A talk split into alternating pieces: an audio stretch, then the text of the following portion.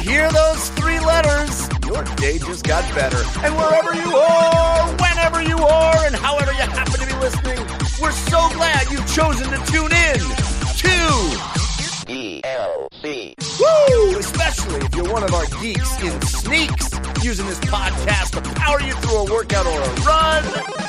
Or hey, maybe you're shoveling snow. Maybe you're out there in the elements, all bundled up with us in your ear holes. We'll never Never fear, we'll be there for 90 plus minutes of gaming goodness because DLC is your downloadable commentary for the week delivered the way we love it to be. And that is completely free thanks to our patrons at patreon.com slash DLC pod. They stepped up. They did the thing that makes us continue. They're, they're so generous and we appreciate it. In return for making sure this show continues, oh, they get some cool perks, including ad free versions of the show, video versions of the show on demand, and a whole bevy of bonus content, including seasons, full seasons of Feeling This with Christian Spicer and Alex Solman talking about the feelings behind video games. Really good stuff. Also, we've got the book club, the DLC book club. The audio version is exclusive to patrons, where Lana Bashinsky and I are talking about books. And you get the Wednesday paid DLC program, a back and forth talk about and with the patrons and what they're thinking about with regards to video games. It's always a wacky fun time. Lana Bashinsky joins us every single week talking about whatever we're talking about.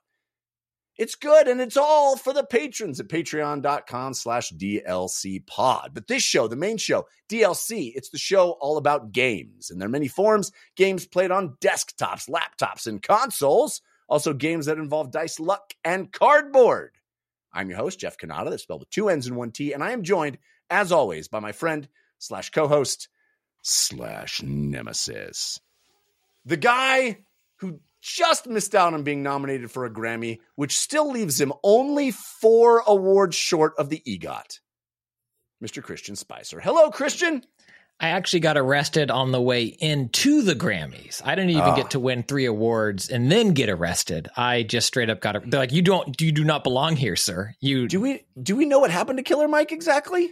I've uh, heard it's a misdemeanor. I've heard very. I've heard a guard was involved. It all seems Oh, minor, boy. and it seems like a what a. Assuming it is, I don't know. I should say, assuming it is minor, what a terrible way to end an otherwise great night for him. But it is happening as we are recording, so I am Yeah, not sure. it's I didn't make it in. They just linked me up and shooed me back. Did you have a podcast to do, sir. Get out of here. Get out of here. you can't win an. You can't win a Grammy. I would I, maybe my my guess might be that they heard there was a killer in the in the building and they were like, let's get to him. I don't know. anyway, I very much enjoyed watching Tracy Chapman though. That was the highlight, and also uh, Annie Lennox singing uh, a Prince song, which and you know. Paramore taking home some trophies in a pre-show. And this Pretty is not stuff. the music show, but anyway, whatever. Yeah, no, this is a show about, and- by the way, it's all old news to everybody listening to this. Anyway, it's Yeah. happening in real time. Day us. But late. hey, we got tons of video games to talk about, which is, uh, I assume, why you why you tuned in, and we appreciate you being here. We got uh, some really interesting stuff. We got a Sony State of Play to talk about, some other interesting game news, and a whole bevy of games that we have been playing. Also, if you're on the video version, right there, right there is my Apple Vision Pro that I purchased. I don't know if they can see that the way windows are cropped, but I Oh, like okay. knowing that Well, it's just there. off camera there. I, I really And have one. It's Out uh, over there, off camera, is the outside where Jeff sleeps because he can no longer Mm. afford to live in his home. It's true. It's true. but you know what? My outside looks like a beach or the Your, mountains, wherever your I want it to look it looks like. your old inside. It's incredible. it looks like my old inside. I took painstaking hours to scan my house before I had to sell it. Anyway, uh, all the great news for you folks is we also have an awesome guest to do all of this with. You know that DLC always stands for your downloadable Cannata and your downloadable Christian, but this week, I'm excited because DLC stands for discussion, law, and community. Because we have video game lawyer, community manager at MinnMax, and the host of their bonus podcast. It's Haley MacLean joining us for the first time. Hi, Haley. Hi, thank you for having me. Thanks for being here. We're very excited to chat with you. You know, Christian, I don't know if you know this about Christian, but he is a uh, former lawyer. So yeah, I, I was listening to your episode last week, and I heard you mention that. yes. Were you a, were you a transactional or a litigator lawyer? I was a litigator, but I, I feel like this show is really just Jeff replacing me. He's like former lawyer. I need a lawyer lawyer. Um, I was that's what I I was, was, a litigator. getting to is that yeah. Christian always has to like I'm no longer a lawyer, and so I'm like finally we have somebody who can actually uh, speak with some kind of authority on the subject. very very excited instead of his you know I used to be I'm no longer disclaimer disclaimer guy. Um, tell us before we even get into the show. Tell us what a video game lawyer does.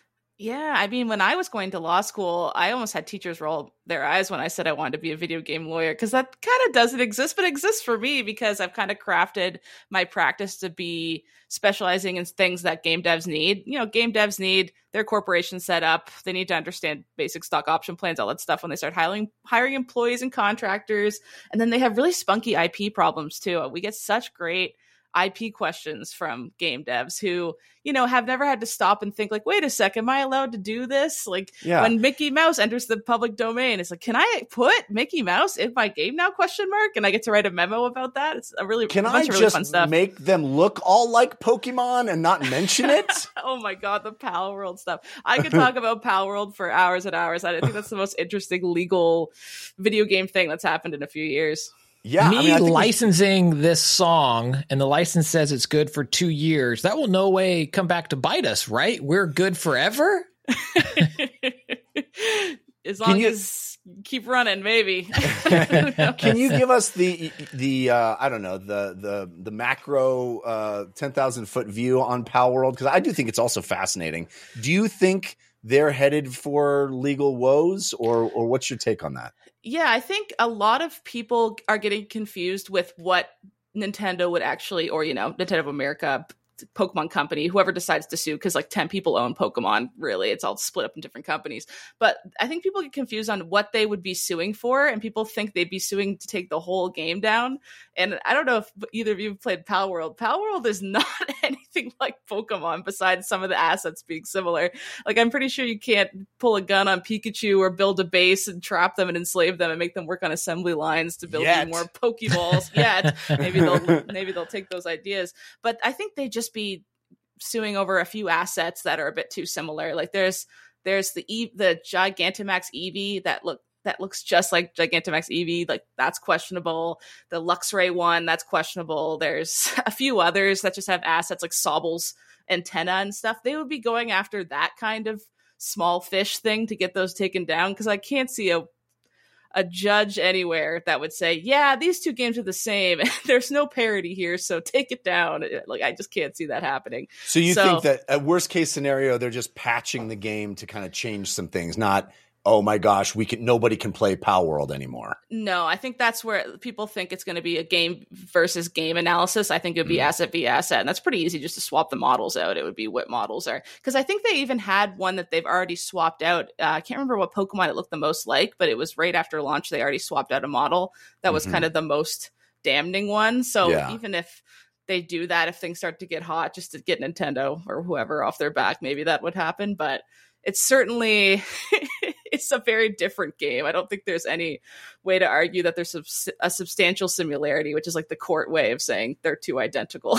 Those two I games play it. very different. Yeah. That's that's that's such a great insight. This is the kind of cogent insight and analysis that Christian's just not capable of. you know? I, I, I, um, I file uh, a, a, a cosign on that br- uh, Americus brief. I, fi- I don't even know what I'm talking about it anymore. I'm a former attorney. I don't even know. I don't even See, know, chuck me in a court, and I would.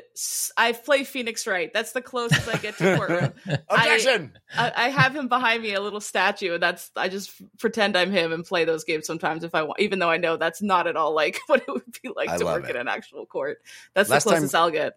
the last time Christian was uh, a litigator, it was he was they were, faxing, right, Christian? It was it was all about fax rights. It was it was intense. I remember the first litigation of uh, what is a pocket monster. You know, it's the famous case of 1872. Yeah. um, yeah. all right, well that, that that was awesome. I love it, and um, we got a lot to get into. I know you've been playing um, Palworld, and uh, there's lots of other awesome stuff to talk about. So let's jump in and start the show the way we always do with story of the week. Story of the week, it's the story of the week. Story of the week, it's the story of the week. Story of the Week is the part of the show where we make our case for the most important stories that happened in the world of games this week. You can always submit stories for our consideration by sending us an email to dlcfeedback at gmail.com. You can also send us comments, questions, really anything. We just, uh, we really want to hear from you. Just let us know you're okay. Just let us know you're out there. Uh, dlcfeedback at gmail.com. But we also have other ways you can reach out and hang out with like minded individuals, including the Discord, which is 5x5 DLC on Discord. Great folks hanging out in the community, talking games and all sorts of other stuff. So check it out. But Haley, you are our guest, so you get first pick of stories. What would you consider to be your story of the week? I would love to talk about the state of play that just happened. That would be great. Yeah, tons of stuff. Uh, Sony had a state of play, and in fact, uh, by the time some folks are listening to this, there might be another one. They're, they ended the state of play saying, "Hey, tune in next week. We got another one coming that will be focused uh, primarily on Final Fantasy VII Rebirth." Um, so I'm sure that will be a, a, big part of what we talk about uh, on next episode. But this one was sort of chock full of really interesting games. Um, Haley, what is maybe your top one or two things that uh, Sony showed in their state of play that uh, for you that got you excited? Oh man, I'm such a nerd for that Death Stranding true Death Stranding 2 stuff they showed us. Every that oh just it's so weird. Eh, but every single thing they showed, I was just like, okay, I'm on board. This is stupid. I love it. It looks so fun. I love Death Stranding 1. I built the entire highway. I was actually in law school when I was playing that and just like listening to because it was COVID times, listening to my lectures on two times speed, just building the highway. That's like what I remember the most about that era of my life. That's Uh, so awesome. the I love little- it. Back in The my day, marionette? going to a lecture on two times speed meant you got arrested for drugs. Back in 1878. You've been faxing too much, son. Um, that is awesome. Yes, th- there was an extended uh, trailer, I guess, uh, bit of in-engine cutscene. Uh, Hideo Kojima, uh, typical craziness, I guess you could put it.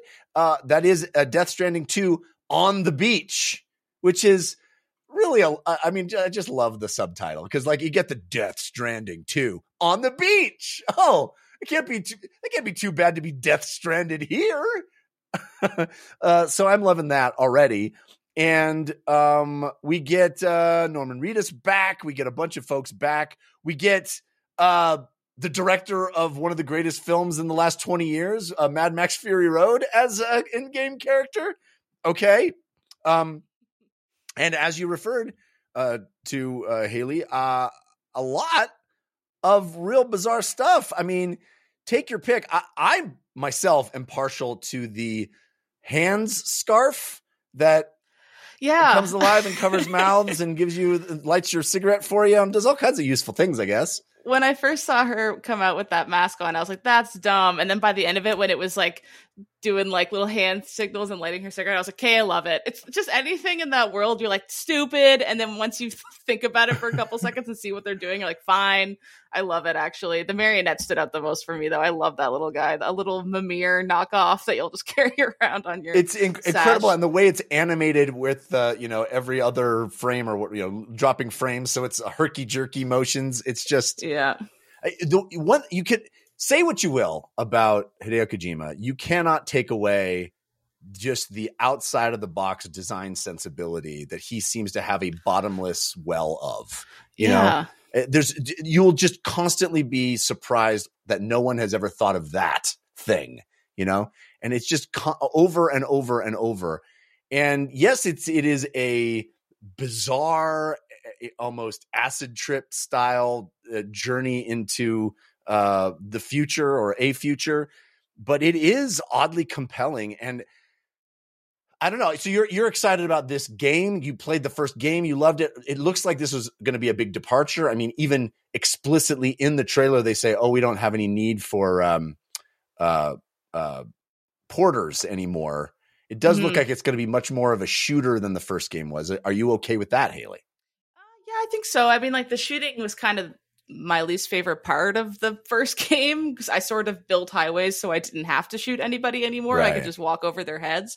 But who knows? Maybe they focused more on that to be the good element of this. I, it, but based on what they were showing, it still looks like getting from point A to B is still a huge part of it. And then some of the things they're adding is such a no brainer that I can't believe that the first, like environmental events, flash Yeah. floods and avalanches and stuff. I'm like, why wasn't that in the first game? Of course, but I didn't. I didn't miss it in the first game. But now that I realize that that could be implemented into this game system, it's like such a no brainer. Of course, that's going to be so fun because you'll have this whole path planned out, and oops, my highway's blocked from an avalanche. Now I got to think on the, you know, have find a new path. It's just like the perfect thing to add to that sort of game. I, I agree. And my goodness, that Decima engine, the the the Oh, avalanche that is so shown for a split second, it's incredible. And the flash flood that's shown for a split second, just gorgeous stuff. Just casually making PlayStation Six games like right now is kind of what it feels like when you look at it. It certainly does. Yeah. Uh, Christian, any Death Stranding 2 on the beach uh, hot takes from you? I know you are a much bigger Hideo Kojima fan than I, uh, but I don't think you really enjoyed the first Death Stranding, if I recall correctly. I love the Metal Gear games. Uh, Death Stranding 1 did not click with me per se. I guess I'm not a fan of strand gaming. I enjoyed, you know, the the technological mastery on display even on that game as now it's out on iPhone 15 Pros. You know, they've managed to port that to everything and it still looks beautiful. Uh, but yeah, the, the original game did not click for me, and I don't expect this game to click for me either. But this trailer certainly clicked for me. I mean, it is just a fever dream of all of the things that seem to have been hinted at in the first game in terms of how bizarre everything is, and also this odd Kojima. I feel like plays in this world of optimistic nihilism, if that makes sense, where nothing is ever going to work out, but at the same time, people still believe in a brighter future in some way, all odds stacked against them, told repeatedly they're going to fail, it's not going to work. But then they light a cigarette and they're like, but it's going to be the best day trying, you know, and they suit up and, and head out. And I Yeah. feel like this trailer was full of that. I am very curious if uh, Norman Reedus dies, you know, 30 minutes in. Fool me once, uh, second installment, Kojima. Never again. You know, we saw a very splashy Metal Gear Solid 2 reveal trailer that threw a bunch of people for a loop all those years ago when Metal Gear Solid 2 actually came out and fans were not happy. I think that game has stood the test of time, but it very much felt like a bait and switch at the time. I don't think Death Stranding 2 will necessarily do that, but I do think, even though they showed a lot, there's more to this game than we currently know. Kojima has been a master, in my opinion, up there with Rockstar in terms of revealing enough to get people excited, but never showing the whole picture. yeah. And then, I mean, with Death Stranding 1 coming out, I'm sure you could go pull up old episodes of DLC and have us being like, we're really excited. I have no clue what the actual game is. Like, up until review Yeah. codes came out. And so I feel like there's some other big, for all I know, this is going to have an FTL mode, you know, where you're in your ship and you're trying to keep fires out. And I don't You know. You mean the but- tiny ship that came out of the baby's mouth? that also you live in. You know, it's wild. Just absolute creativity on display. I'm Yeah. so impressed. It was I was blown away. It is. You know, you, you, there are a number of games, even in this Sony state of play, that you look at and you go, oh, man, I've really seen that a thousand times.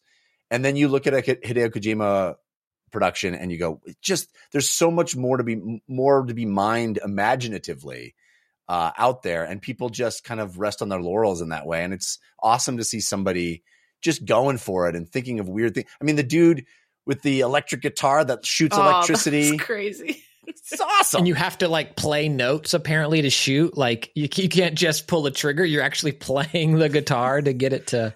The laughing Charge up. baby giant mech he was fighting. Yes. Like, is that baby? I don't know. Like, what's happening? But I- it's cool. I would not be surprised if that was a baby that they put in the mech suit. Yeah. Uh, it, it is, uh, it looks wild. But I think even the crazier thing about this reveal is that then they bring Hideo Kojima out on, on you know on quote unquote stage. This is all pre-recorded, so not really, but you know, and he's like, yeah, yeah, yeah, yeah. Screw that game. I got a better one coming out.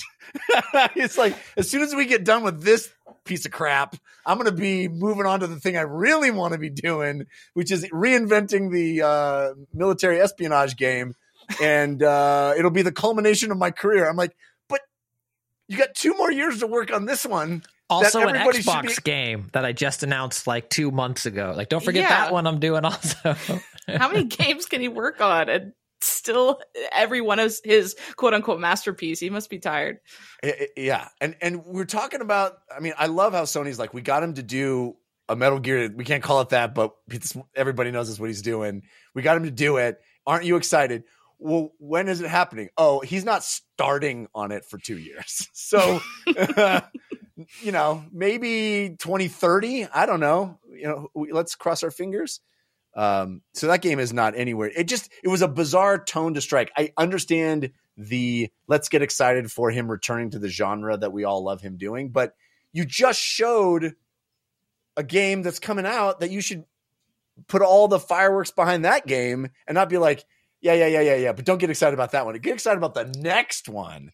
It felt odd to me.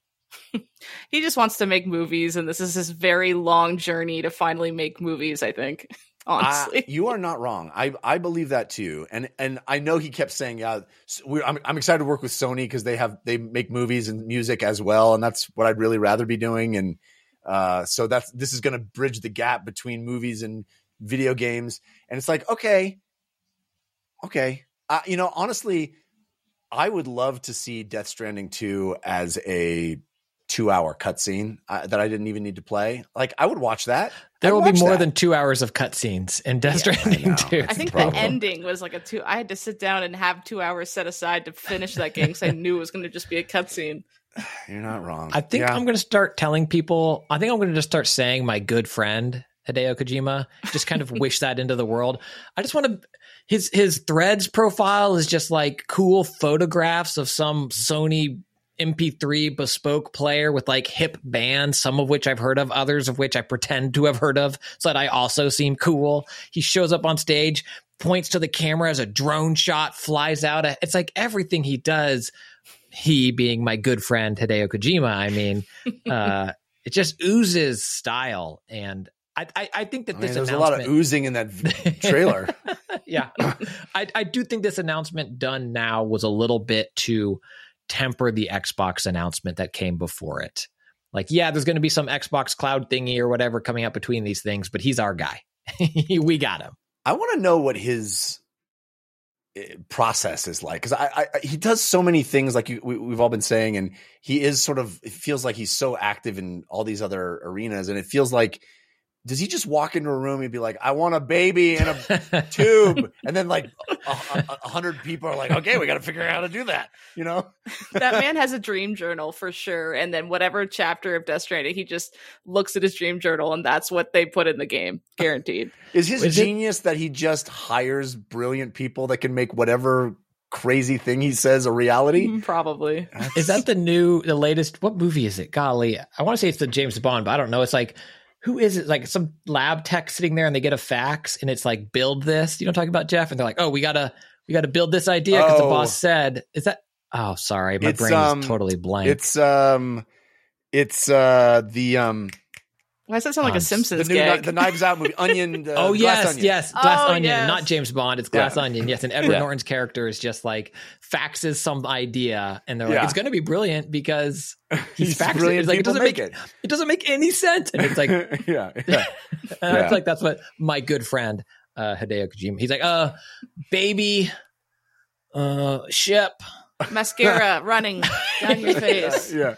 I see a guitar and it shoots electricity. Make it, make it cool. They Yeah. show up every morning. Did you check uh, Boss's Etsy?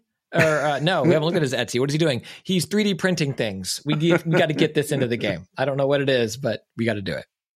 Well, there were a lot more. ga- That was kind of the big uh, end moment of the uh, of the state of play. But Christian, did you have a uh, a favorite thing that you were excited about from the state of play? Two, one uh, a little more on brand and something we'll talk about kind of a little bit later uh, in terms of we like VR on this show. I was excited for that Metro VR game. Metro Uh, Awakening is what it's called. Yes, thank you. And it's coming not just to PSVR 2, it is coming to uh, Steam VR and also um, Quest VR as well. I really like that franchise. I like how that franchise has pushed graphical tech forward a lot. It was one of the early games to implement some of NVIDIA's newest technology with real time. It got a great patch. I think it was Exodus, got a really awesome ray tracing patch. And they're always kind of pushing tech forward in a way that I find interesting and compelling. And those games have always looked beautiful when they came out. And I think it is a franchise that would work really well for VR. A lot of the Metro experiences are often, even when you're in an open space, like the last game had some, still felt claustrophobic and creepy. And this idea of you don't know what's around the corner, even your character initially not knowing what's going on in the rest of the world as you're kind of hunkered down as these survivors. And the creature design has always been really cool. So I think it really fits VR well as a as a IP. And I think it's Half cool the that time it's in a those games you're wearing a mask on your Yes, face in yes. the context of the game. yes. Yeah. And I think And it's doesn't cool it that like this fog up and stuff? That'd be a cool Mhm. thing for breaks, VR. yeah. Yeah. yeah, Yeah. like Samus effects as you're wearing your Yeah. actual VR headset. Yeah. Um, I'm excited that this is a a bespoke VR game. I love RE4 in VR. I love GT7 VR mode, but I think it's cool to see a pretty major franchise making a bespoke VR game. I'm I'm very excited. It does look uh, really good uh, from what they showed. I, I can't wait to see more of it. Uh, the Metro world is has never been one of my favorite game worlds. Uh, it's pretty dark, and I, you know, I as big a VR fan as I am, I wish there wasn't so much reliance on the horror aspects because it's so easy to scare you in VR. It really Yeah. is. It's like uh, shooting babies in a barrel. Uh, I know that was I was trying to do a Hideo Kojima joke. Anyway, it's it's easy to do it, uh, and I, you know I feel like it's going to be very spooky. This game it's going to be really really I think too out. scary for me. Like as intrigued Yeah. as I am by that game, I, I know I couldn't play it in actuality. I get too scared. Yeah, Well, but it's staying on the very good.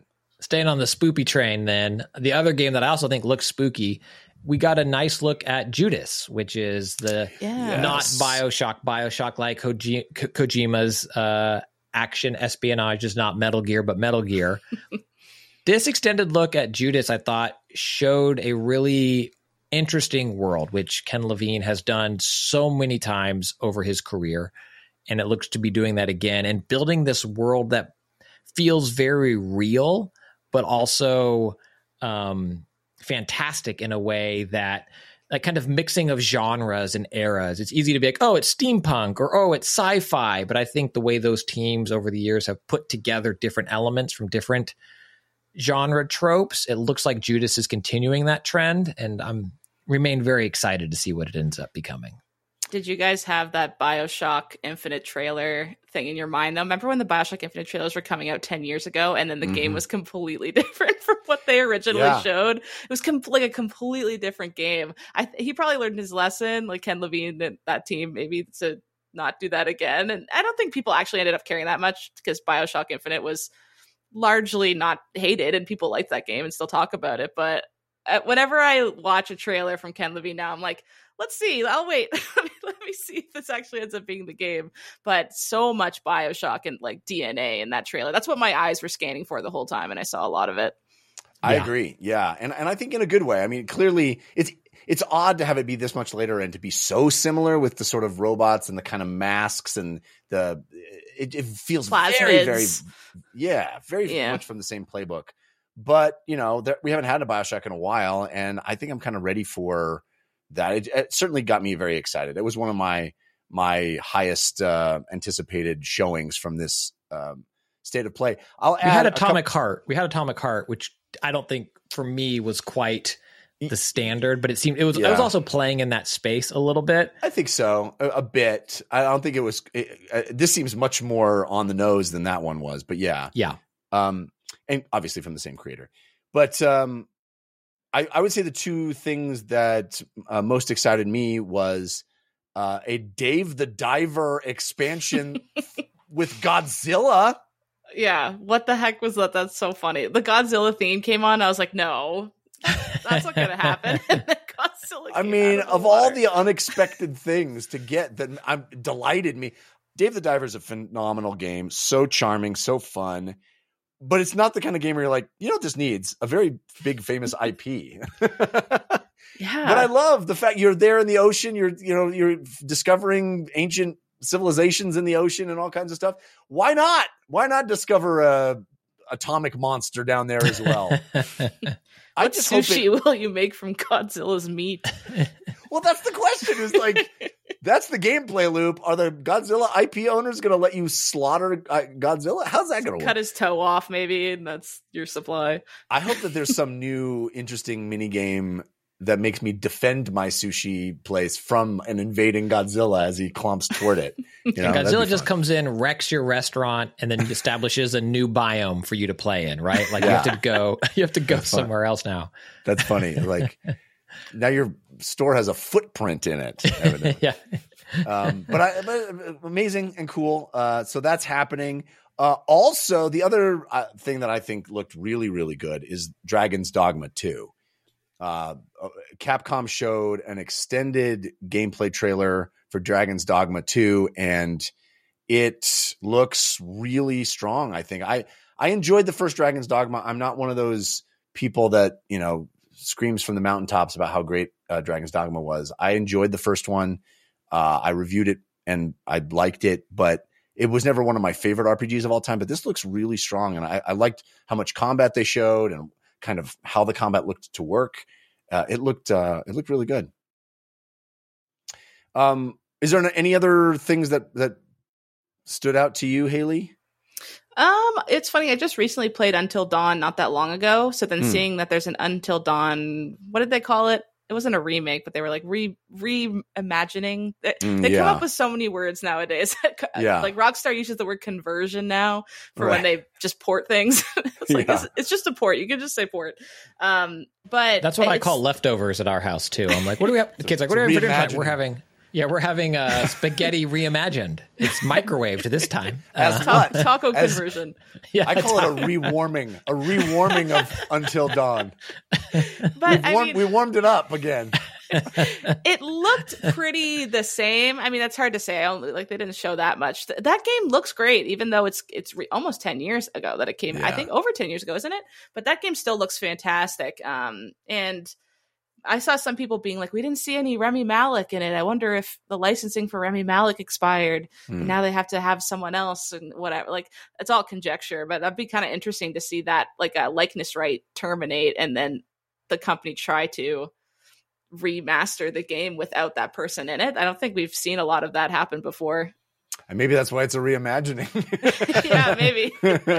we have to But- we have to go back to the drawing board a bit on this one. Yeah. Uh, yeah. Christian, uh, new Sonic game. You're a big Sonic fan. Did it look good to you? It, it also is a a rewarming, right? It is Yeah. not quite a brand new 2D Sonic game. I love 3D the Sonic, Sonic. game. Yeah. uh, yeah. or It looked yeah, much it's- more it's- like it. a Sonic hybrid. 2.5D. Yeah, Yeah. yeah. Yeah. I uh, I do love. I'm waiting for the day that Shadow comes full circle, and we're we're there, right? comes back into the light. Shadow is back, and now I need Werehog Sonic to get like when that Shadow reveal came. Everybody was like, we were here for it. Everybody pretends like we always liked all of Sonic's side characters the whole time. Everybody like, yeah, we loved these. Ca-. We never loved these characters. I'm say we, um, but it's like such a weird hype cycle with Sonic, and to see people excited for the Shadow drop um, was fun. Nice. It was a very fun moment, and I love that Sonic is still this huge you know, IP. We got an announcement to not story of the week worthy, but that Sonic 3 is happening and Jim Carrey is unretiring. He's going to be, Yeah. I think it was a Variety that broke that story. So that'll be huge as well. And I love, I love Shadow being, you know, this now being this cultural icon because it seems like Shadow's probably going to be in Sonic 3. It's just fun. I don't know. I love when like, and I say this with love, like silly IP really get celebrated in a very fun, knowing way. And I think that's what Sonic is doing right now with um what was it called? Sonic Dies, the murder of Sonic the Hedgehog or whatever. Right, Right. Yeah, which was Yeah. really good. Really good. Yeah. And so I feel like they're having fun with it and I like seeing it. I'm surprised none, no one has mentioned uh, Rise of the Ronin yet because I thought that looked uh, looked pretty strong. I, I, it's not. It doesn't look like a game I'm gonna love. It looks very Souls likey in the combat, but I love the traversal stuff with like Yeah. you know, grappling to a, the top of a roof, t- getting a hang glider, landing on your horse, all seamless. I thought that looked cool. It was like Ghost of Tsushima and, and like Assassin's Creed baby Yeah, kind of right. energy with like some some Breath of the Wild functionality thrown in. It looked really Yeah. interesting. And the fighting was a lot more um I guess like well rounded than I thought. Like it might I thought it was just gonna be like slashing and but there was a lot of custom animations and really neat like there was one point where he flicked the blood off his blade when he was fighting someone and even that's just that one second thing I was like, Oh, I love that. That's so cool. More of that. And I, I I was intrigued by it too. Yeah, it looks And really I'm- strong. I'm saving the Silent Hill stuff for later. We got a Silent Hill stealth Yes. drop, and then also a gameplay reveal for Silent Hill Two. yes. The no one knew that was coming, um, but it was fun to actually see the gameplay of Silent Hill 2 remake, and then also the stealth drop of Silent Hill: The Short Message, which is had came out that day and is free to play, and we will talk about a little later. my favorite thing about the Silent Hill stuff is that you know they show this very disturbing content, and then they are like they cut to the designer, and he's like, "Hello, hi, I'm I'm the sweetest sweetest little man you've ever seen, and I'm I've I'm here to try to make sure you never sleep again." You know, he's just like the the nicest, like sweetest little guy. He's just like, "Hi, I'm just I'm creating a vicious hellscape of nightmarish imagery that." That will invade your dreams forevermore. You know, Don't you like, remember Alfred Hitchcock introducing his shorts? He's like, "Hello, I'm a nice Yeah. man. I'm your Yeah. grandpa. You like? I'm your uncle. P.S. Here are nightmares." And then he shuffles away. yeah. It's like, oh, yeah, I feel bad. Anyway, yeah, we'll get to all of that. Uh, all right, so that's the Sony State of Play. I thought it looked, uh, I thought it looked pretty strong overall. Uh, certainly, Death Stranding two, as we as we said, uh, left a, a good impression, and there'll be Final Fantasy VII Rebirth stuff next week, uh, right at the beginning of the week. So they're gonna follow it up with another State of Play right away. Interesting that they decided not to have that all be one thing because clearly it could have all been one. It's only separated by a few days. So um, they wanted each of those. You know, I think they wanted Death Stranding to land with impact and then not be overshadowed by or not compete with Final Fantasy and let Final Fantasy have its own sort of big, um, showy deep dive, Yeah. which I'm looking forward to seeing.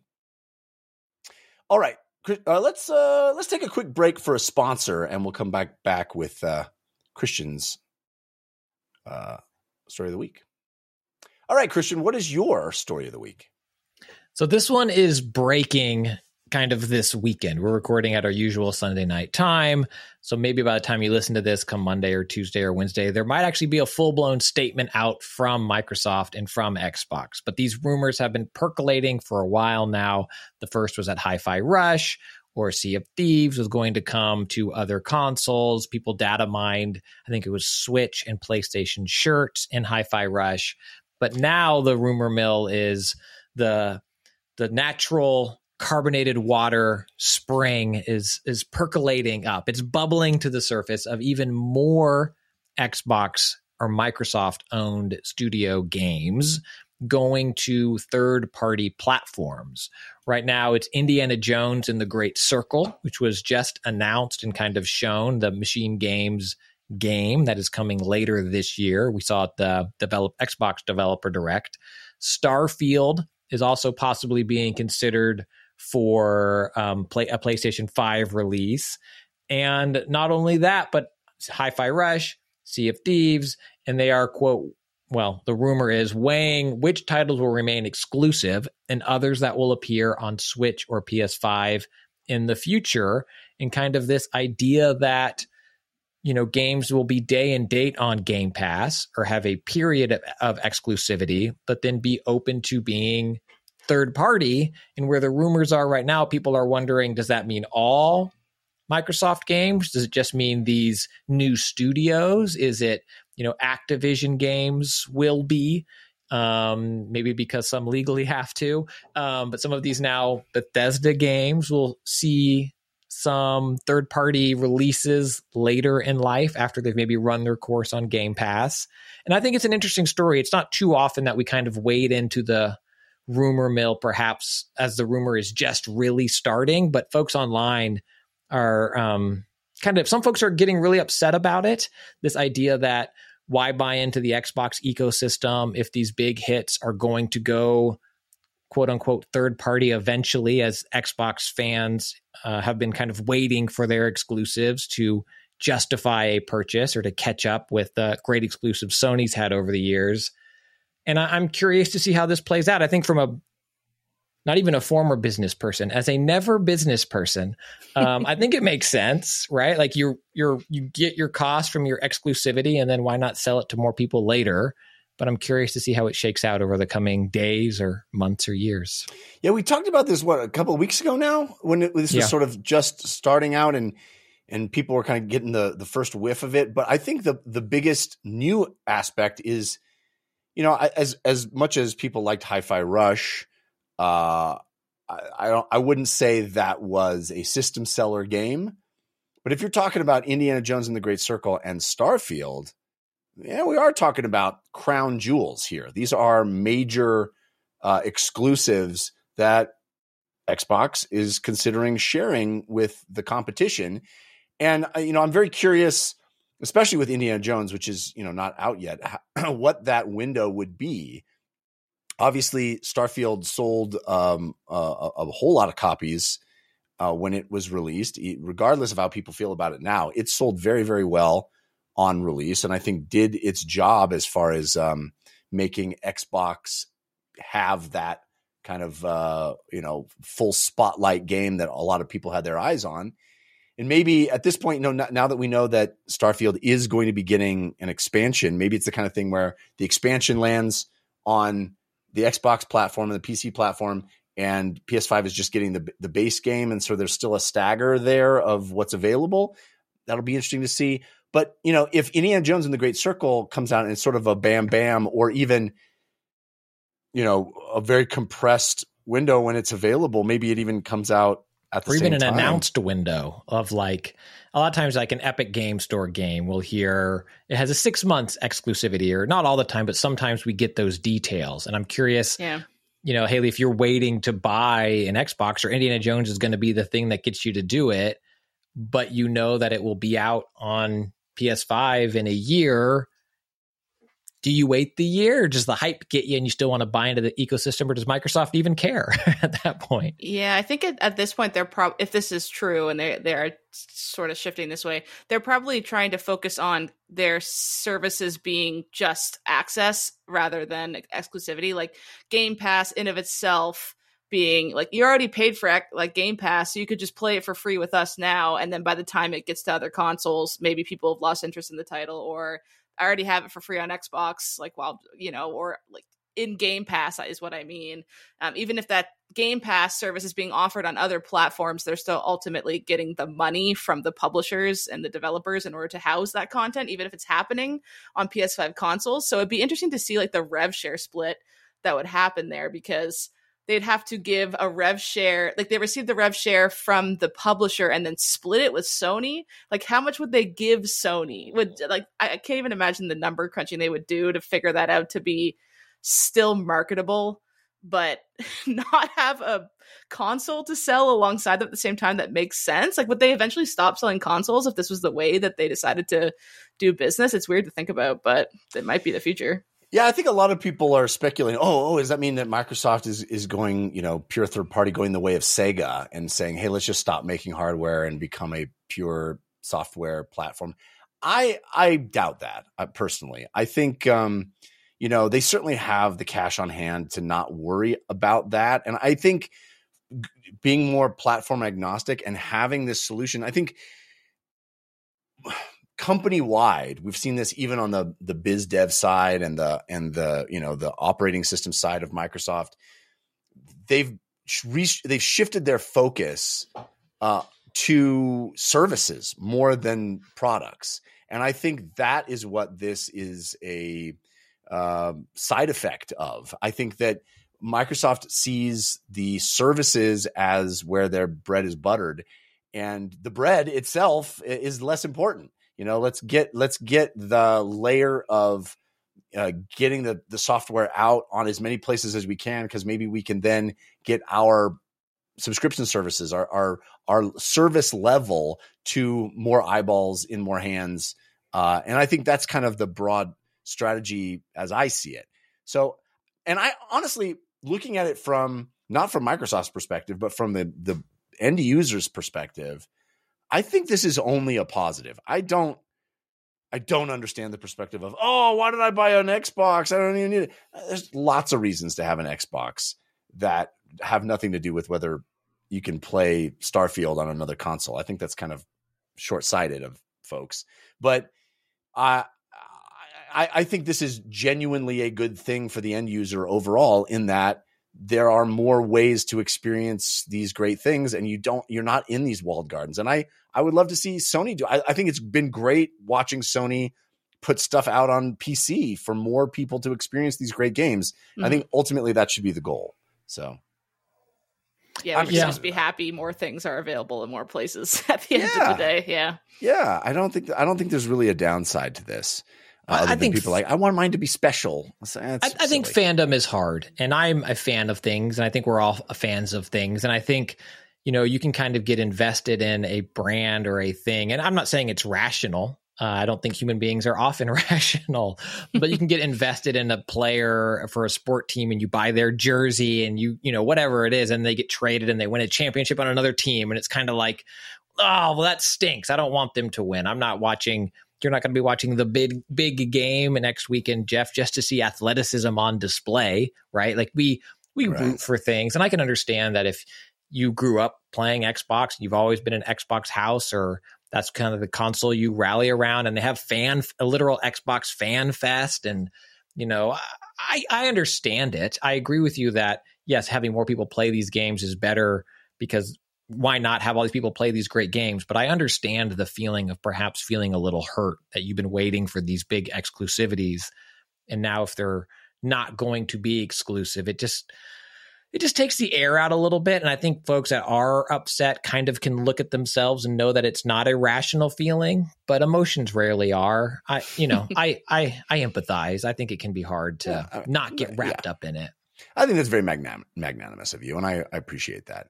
Um, I will say, I think more more to the point of what people's fears are. I my guess here, my intuition here is that this is not going to be a company wide policy. That this will be a case by case, title by title basis, and you'll see it happen with a smattering and not happen with another smattering, and that's just going to be how it is. It's not going to. I I would be shocked if it just became the policy that everything that Microsoft publishes will be available elsewhere. And I will be even more shocked if Microsoft is like, we don't need to make hardware next generation. I think they're 100% making hardware. There's, I mean, there's rumors this week about Phil Spencer kind of hinting at a, a handheld device. Uh, Microsoft is going to be making hardware. They're going to be making games. They own everybody. I don't think there's anything anything really to worry about. And I think that ultimately it means that some of these great games will have an even wider audience, which is which is cool. And they have what three trillion dollars? Like they're okay. They'll yeah. be okay. yeah, yeah. Uh, all right. Well, um, that brings us to my story of the week, which you know has a couple of bummer ones, and I guess I, I guess I have to bring up a bummer one because um, you know, we we've been talking all year already. You know, we're only in the second month of the year, and we've been talking about layoffs, and there's more. I feel like we could probably talk about layoffs every month and or every week, I should say. Um, and it, it it really bums me out. And so, at a certain point, we're probably not. It's not even going to raise. You know, at the point of last week, we're talking about 1,900 people getting laid off. You know, uh, this week, 100 more from Embracer Group is not you know it doesn't it doesn't even feel significant enough to bring up in a sense even though we certainly you know to the in- individuals affected it is very significant um but at a certain point it's like this becomes uh so common that why do we even bring it up well this week i'll bring it up yet again as more example of how this industry is is uh, in a shift that is alarming to some and maybe should be alarming to more or maybe is course correcting for something that it the pendulum swung too far in one direction. We don't know which one of those things it is yet, I think. but really, the reason I'm bringing it up is because this comes with news that a Deus Ex game that uh, was being developed by uh, Montreal has been canned, uh, and and the, all the people working on it have been fired. So Embracer, which you know gobbled up a bunch of game studios and then proceeded to lay off people at nearly all of them. I mean, we've seen it with uh, 3D Realms, with New World Interactive, with uh, Volition. They completely shut down Volition after purchasing it and Saints Row. Started Free Radical again, just to shut down Free Radical again. Yeah, yeah. So Embracer Group is kind of, uh, you know, it feels like the the evil empire uh, to a certain extent through all this. But uh, the thing that ticks me off the most in today, at least, is that uh, we're not going to get another Deus Ex, or at least not anytime soon. Uh, this game had not been officially announced, and so we don't even really know what was going on with it.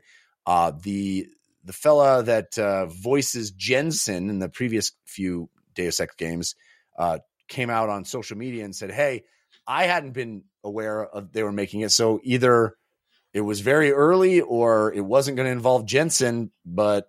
Either way, if they'd been evidently they'd been working on it for two years, so not that early. Uh, but he seemed to think it wasn't going to involve him. Um, so maybe it was super early in development. Evidently, 97 members of Eidos Montreal uh, that were working on that game were let go, and the game has been shuttered. I'm a huge Deus Ex fan. I really, really love that game and that world. Um, and this bums me out because I really uh, was looking forward to uh, another installment in that franchise. And in the era when IP is king, it feels like a squandered opportunity to revitalize what was once a very strong and beloved franchise. Um, Haley, do you have any ties to Deus Ex or any comments on this uh, new round? No, of I, I don't have ties to Deus Ex uh, specifically, but just that, yeah, this is so getting so freaking frustrating. Like, how can we keep having record profit margins and Yeah. and this keeps happening with these absolutely massive companies? It, it it's getting to a point where, uh, you know, y- you guys were talking about this last week. It's like we need some unions for Yeah. these huge corporations so badly because it, it- you know, there's a lot of a lot of them are are publicly traded companies, so all their information relating to big decisions gets publicly shared because that's the whole point of you have to know what you're investing in. And I remember looking at the Unity back when Unity let go, I think it was what 1900 people after that fiasco of them deciding to switch their pay model and it completely backfired and they backtracked. The president who, you know, handled that, John something, um, I was looking at the filing they did for when he was getting let go, just detailing exactly what was going on. And he got to keep getting paid until April of this year. So he's still getting his salary until April, and all of his equity is vesting constantly. So in 2022, he made like 11 million dollars. So let's prorate whatever October to April is. He's getting millions of dollars. Then he's not working at the company anymore. And then the interim How do I guy that that came in. gig?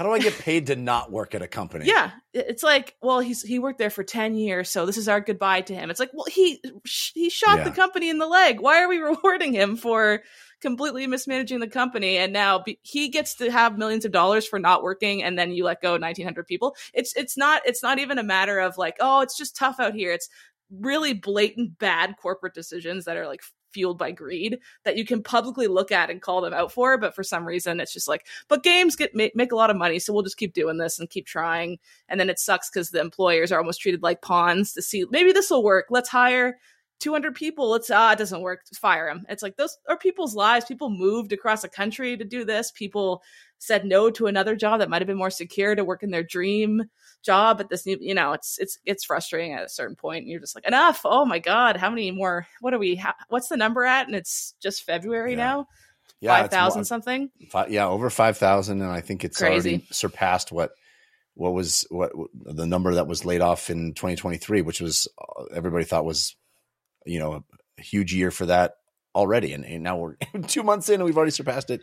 It's uh, I don't mean to laugh. It's horrifying, no it, and you it's really frustrating yeah yeah, it's it's well said. Everything you said, I uh, I think is well said, and for um, a silver lining that I like to bring up to feel better. A lot of my clients I'm getting now are people that got let go but are now opening their own corporations to do their own passion projects and are getting investors for that kind of thing. So that's kind of nice. I like seeing that and they come and say, I just got let go from Nintendo, but I have a game I've been thinking about for 10 years and I'm going to make it now and I have the money saved up to do it. I need a corporation. I'm like, yeah, like that's happening. So maybe in about five to 10 years, we'll see a lot of you know, I was canned from Bungie, but here's my passion project and it's the thing I love and I've been working on it this whole time. I'm excited for that to happen where we're in the really cruddy part right now where everyone's just getting let go.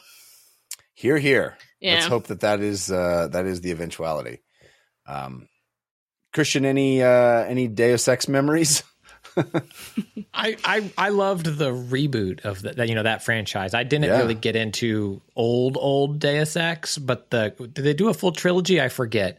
I mean, I it, it, was just two, but I could. it had you know a lot of the things that I liked about the Dishonored games in it, in that you could really approach things a bunch of different ways, and a, a very realized again a realized world, um, and we're really filling a void when other companies weren't making that style of game. You know, it was a little bit Dishonored, a little bit Metal Gear, a little bit Cyberpunk, and I thought really handled the subject matter pretty well a lot of the time there was interesting things happening around every corner and intrigue upon intrigue upon double cross it, it's a bummer um i mean yeah i, I mean i think the Yeah. biggest bummer is just uh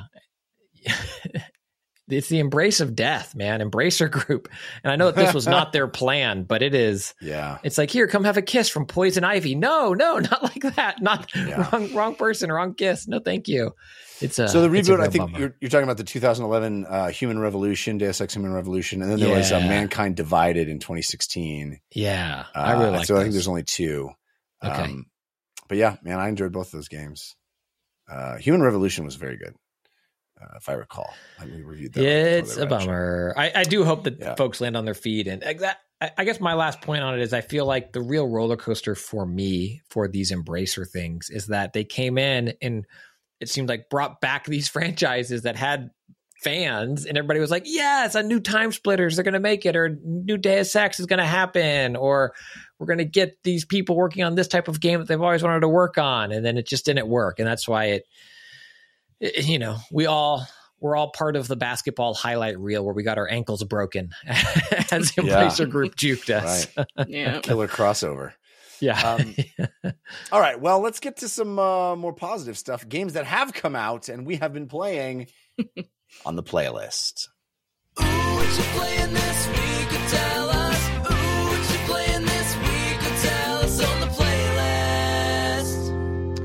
Haley, I am so glad to have you here specifically to tell me about Yakuza Like a Dragon.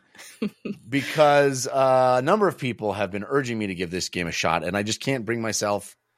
I just can't bring myself to do it. I don't know what's holding me back, but tell me, am I missing out? Well, I've never played a Yakuza game before, and I started with Infinite Wealth that just came out like Yeah. last week, and I was like, "Let's do it! I'm excited. I want to try this." I've been trying new series, and I've found my favorite games ever, like Baldur's Gate three, Alan Wake. I played through all Remedy's games last year, and I've completely fallen in love with their connected universe they're doing. I'm Obsessed with it.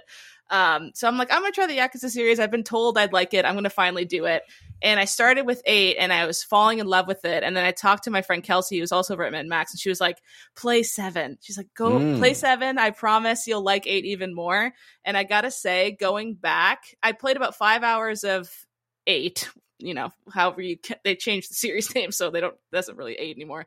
Um, and then I went back, and I the first hours of seven I loved even more, and I'm starting to love the characters even more because this it's essentially like it's the best bed game. I'm playing it on Steam Deck because it's just like watching an anime, and then sometimes you fight stuff. So it's you just like that was fun, and they've changed the way fighting works in the game, so it's uh, it's turn based, but still like brawler type of feel to the way fighting works. Uh, the fighting is less fun in seven than eight. They've improved a lot of stuff in eight. I noticed that immediately, but other than that, I'm liking seven a lot more than I was liking eight. So I'm excited to completely play through seven and then also complete completely play through eight. Like I'm completely falling with the series now. So, do you, do you think your friend's recommendation was right? Like, if you really, if you've never played the series before, start with seven and then go to eight. Yeah, because eight it, it i'm thinking that it's almost just going to kind of feel like one long video game to me because eight does end after a bunch of events and like you you immediately with with eight i was meeting these characters like Nanba and adachi and they're like hey what's up? Ichiban what's going on? I'm like who are you guys? Like i don't know but they seem good friends. This is fun. And now that i'm going back to seven i'm like oh they were homeless together for a period of time and this happened and this had like the bond is just more apparent to me and it's more fun and where that game focuses so much on the characters and the story um i'm glad i went back and i didn't spoil myself too much on going too far in eight before doing that i cut off at the exact right point i think That's interesting. I I've been sort of hoping that there's been there would be a uh, a price cut on Infinite Wealth uh, because I don't have Infinite Wealth. Um, Mm. and uh, I like I I, want to jump in, but I'm hesitant. I don't want to do it for seventy. Like I'm not going to do it for seventy. I'll do it if it like can this game hit Game Pass I, or this, can this game you know I'll do that. So, uh, but now maybe I'll just go back and play seven. Yeah, and then maybe by the time you're done, because these Right. games are super long, maybe it will be a little bit less Yeah. money then. I don't know. I don't, know what why I resist. I feel like there's a cheesiness that kind of turns me off. Not that I Oh, hate okay. cheese or or or um uh, what's the nicer word for it? Um Campiness. camp. Yeah. Yeah. I, I like a certain level of I, I'm not turned off all the time by camp, but there's something about the trailers for these games that I'm just like, I don't know if I'm going to like this or not. I will say that there's a lot of campiness, but the main through line of the plot is very structured. It's not just like Wong, like a clown runs in and steals your wallet. And, oh, where's my wallet? Like th- there's a structured plot, and then they just happen to have a lot of other side stuff that's really silly. Or like there's a whole built out like parody Pokemon system. So like the dudes you fight are what do they call them? Sujimon, I think, or something. And they say collect them all. So when you fight a guy, it'll be like the the beer zerker. It's like the beer, the guy who just like loves beer. When you fight him, he goes in your Sujimon desk, and then you get rewards for like fight. So when you see a new guy on the street, you're like, I don't think I fought that guy. It makes you want to run up and fight him because then you get like, there's a lot of systems playing around, and they're all really silly. Like the guy you go talk to about the Sujimon stuff is a professor, and he looks like a Pokemon professor, and then he brings out three dudes in a red, green, and blue suits. He's like, pick Oh, one, and you're like, he's like, what are you talking about? Like, there's a lot of that silliness, but it's not so silly that you're like, oh, what's even the point of getting invested in this world if nothing matters, kind of thing. Right. That's good. Yeah, that's that's kind of what I was worried about. And is the is the combat system I'm I'm a huge turn-based combat fan. So is the combat system enjoyable? You you, you dig it? Yeah, it's fun. It's it's so it's turn based, but you the people are you and the enemies you're fighting are always kind of just like like you know what a like a fight in a high school where everyone's just kind of like sizing each other up, walking back and forth, and then uh, there's different classes, so there's weaknesses and then resist and stuff like that. But the classes are really silly things like like uh one of the characters I have, I have her in the class of like a singer or something and she just has a mic and she just whacks dudes with it and wears a cute outfit. I'm like, sure, that's fun. Um, and then there's certain moves that can do a radius hit. So it might even be beneficial to wait a second. Then when they start kind of lumping together, you can be like, now's a good time. Go in, wave your guitar around in a circle, hit them all. And then you can start to strategize that way. Um, but it's not so difficult that you'll have to I haven't had to grind, although I'm about 12, 13 hours in and I haven't had to grind. But Kelsey did say that there are some difficult spikes and you might have to go run around the streets of Yokohama and just fight dudes for a few hours to be able to get through. But I call that Tuesday. but it's fun. It's it's it's just kind of no thinky good times and I haven't died very much. And when I have died, it's because I wasn't I should have healed when I didn't. Ugh, that was stupid. I'll just Right. play again and try again. Well, there you go. Yakuza like a dragon. Christian, is that the one you played as well? Uh, Infinite Wealth, I have not played. I Right. played the man who erased his name. is the last one that I played, which is the traditional action combat game. The reason, dear listener, if you are also confused, is in the US we had the names change. It's a Dr. Robotnik Eggman style Yeah. thing Right. or Biohazard Resident Evil, except now they've merged. And for a long time, the games in the States were Yakuza, and in Japan, I believe they were all always like a dragon. But then here, when we got the first turn based, it was like a dragon, which was the name of the other ones over there. And now they're all like a dragon. And so the naming conventions have been a little confusing. And it, it took a while for a couple of ports to come over. I think two was the one that got like the huge voice cast over here and a big, you know, millions of dollar budget and maybe didn't sell well. And then they quit porting them. So it's had a kind of checkered legacy over the years, despite a very vocal, at times small fan base. And now I think they're hitting a more mainstream stride, but the naming is confusing because it's it's Mhm. changed in the West. I had to go on the wiki and like learn it first Yeah. before I figured out. I what, remain what, what I baffled by it personally. that, Yeah. An easy way to think about it too is like the Like a Dragon and the West ones is a whole new protagonist. So Ichiban is the new protagonist starting from Yakuza Like a Dragon, and then moving forward, it's still Ichiban. So it kind of feels like a nice place to start because even though it's technically seven, it's with a new character and a new plot moving forward from there. That's good to know too. Yeah. Very cool. Uh, well, I know both of you uh, jumped on the uh, the little stealth drop we got at the Sony State of Play of uh, Silent Hill, the short message, uh, which uh, I think is is meant to sort of evoke um, what you call it, uh, the old short thing that got removed. What's it called? PT? Yes, PT. Thank you. um, but I, I did not play it. I'm not a huge Silent Hill fan, not a huge horror game fan. But tell me, Haley, uh, what your impression of it? I think you you you played it on stream, right? Yeah, me and uh, Sarah at MinnMax as well streamed it together. She was my emotional support friend because I also have never played a Silent Hill thing, but like m- this is my year to try new things to see if I'd like it. So I'm like, hey, a two hour Silent Hill. If I beat this, my gamer resume can say I've played a Silent Hill game. Sure, that feels good. So we we played it and we beat the whole thing. Ultimately, we felt kind of icky about the way that certain messaging was portrayed and we were happy it was a short message just like a two hour thing um, it talks about you know self-harm suicide all these really precarious subjects and while games talk about those subjects all the time it made them like the game loop so we were just kind of like like it it it Mm. ulti- they had the you know suicide hotline thing coming up every time you did a loop and also at the end and at the start of the game when you're kicking on and yeah ultimately at, at the end of the day it was kind of like ooh, i don't know if that was Mm. the best way to, to handle those topics and maybe that's why it never really got fleshed into a whole game but we almost kind of felt like at the end of it that could have just been the short message. Like we don't really know why si- the silent hill the short message had to be looped in with it because it almost kind of felt like just a thing they tried out a plot point. They said let's see how this works.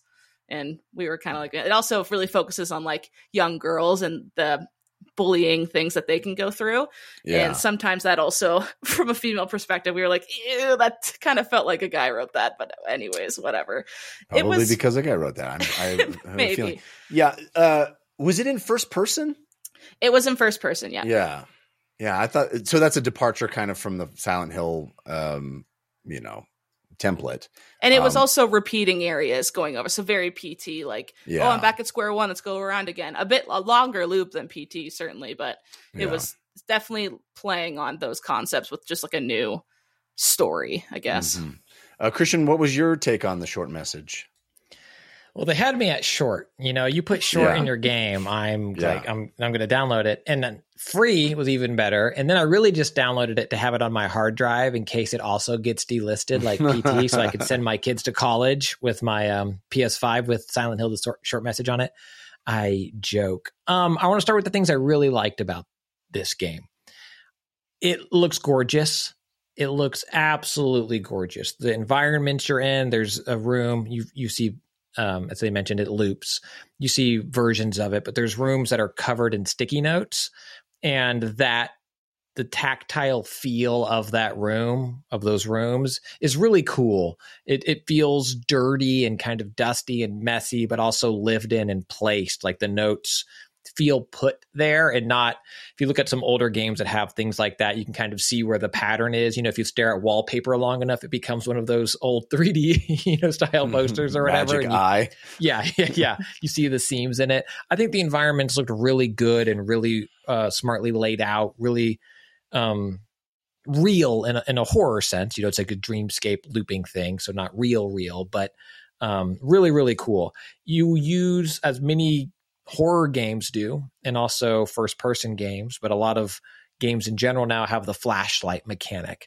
And in some of my all-time favorites, the Naughty Dog games, it's you know it clipped on your body somewhere and it just kind of turns on. Or sometimes you see the thing turn on. Or um, Leon and RE4, you have it next to your gun and you're using it and it does it.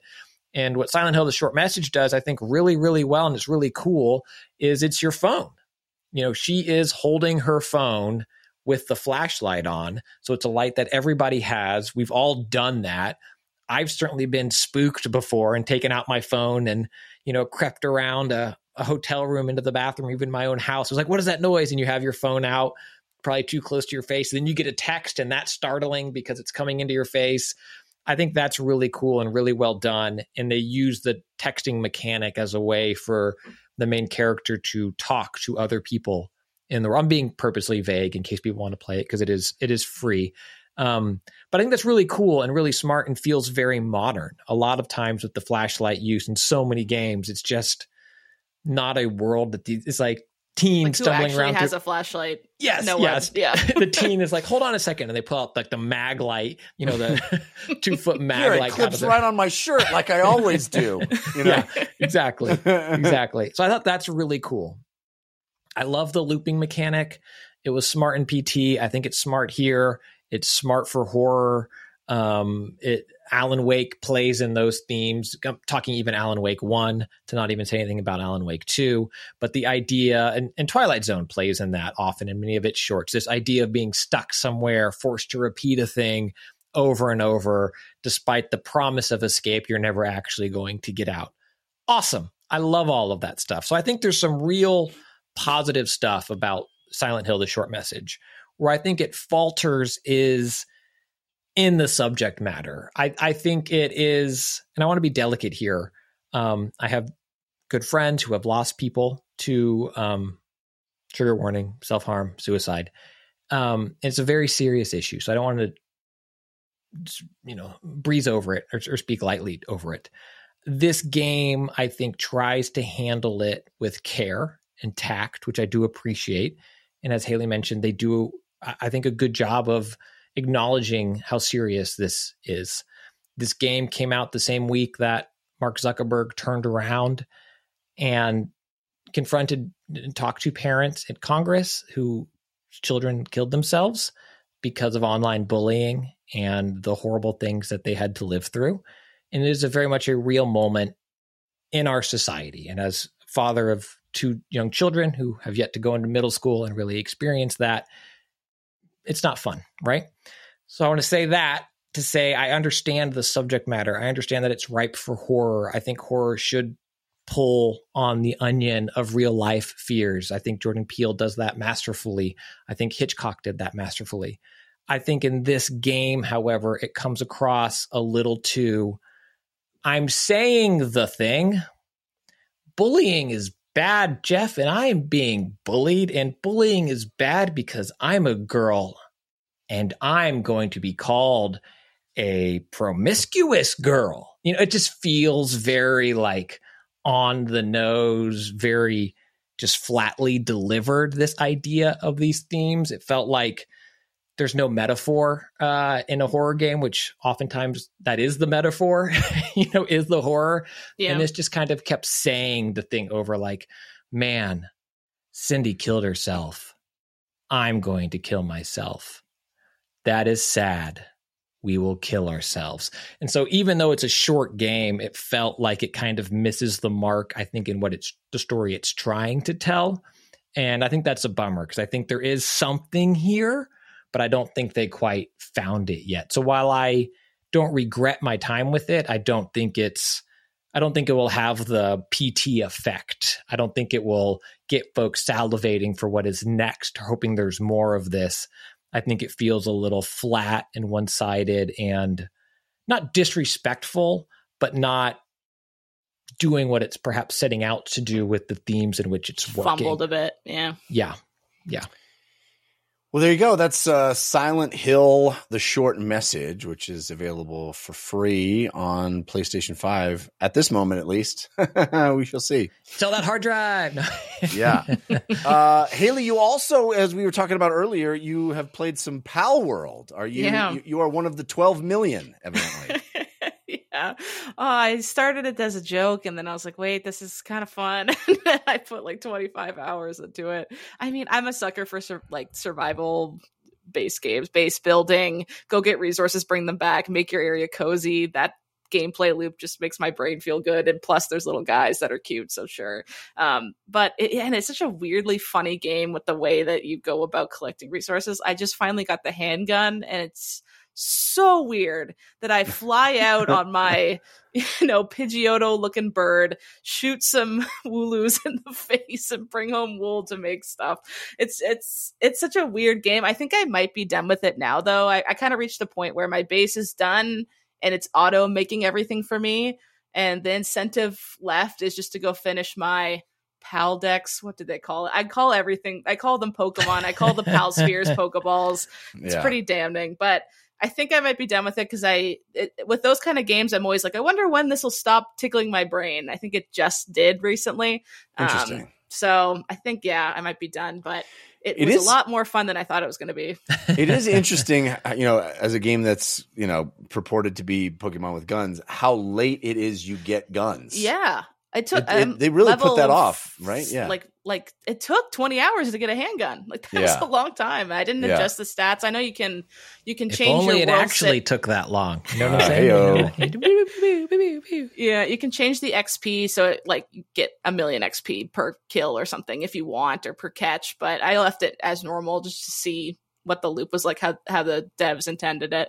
But yeah, you get the gun so late. I was just using a bow and arrow like Game of Thrones style for Yeah. the, all the hours I was playing.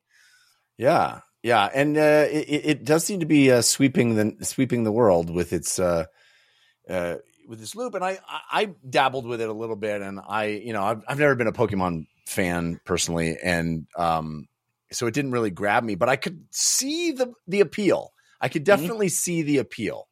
Um, and you're right as as you start creating this weird pokey sweatshop of uh, Yeah. of workers. It is uh, it, it, there's a grim humor to it that I think is pretty funny. Yeah, it's like, oh, which one's the best to work on the assembly line? Yeah. Googling that. What pal is best for assembly line work? I was like, what am Yeah. I doing? This is crazy. They will This is what I'm create the things that will allow me to subjugate even more of their Yes. kind. They're creating the spheres in which I house them captive in their prison. it's very creating hundreds of those. Yeah. Um, well, there you go. Palworld. Uh, good fun up to a point. I mean, hey, 20, 25 hours into anything, I think you get Yeah. your money's worth, right? I was expecting 30 minutes, so yeah, 25 hours Yeah. was very good. Not too shabby. Uh, Christian Spicer, uh, alongside uh, Silent Hill, the short message. What else has been on your playlist this week?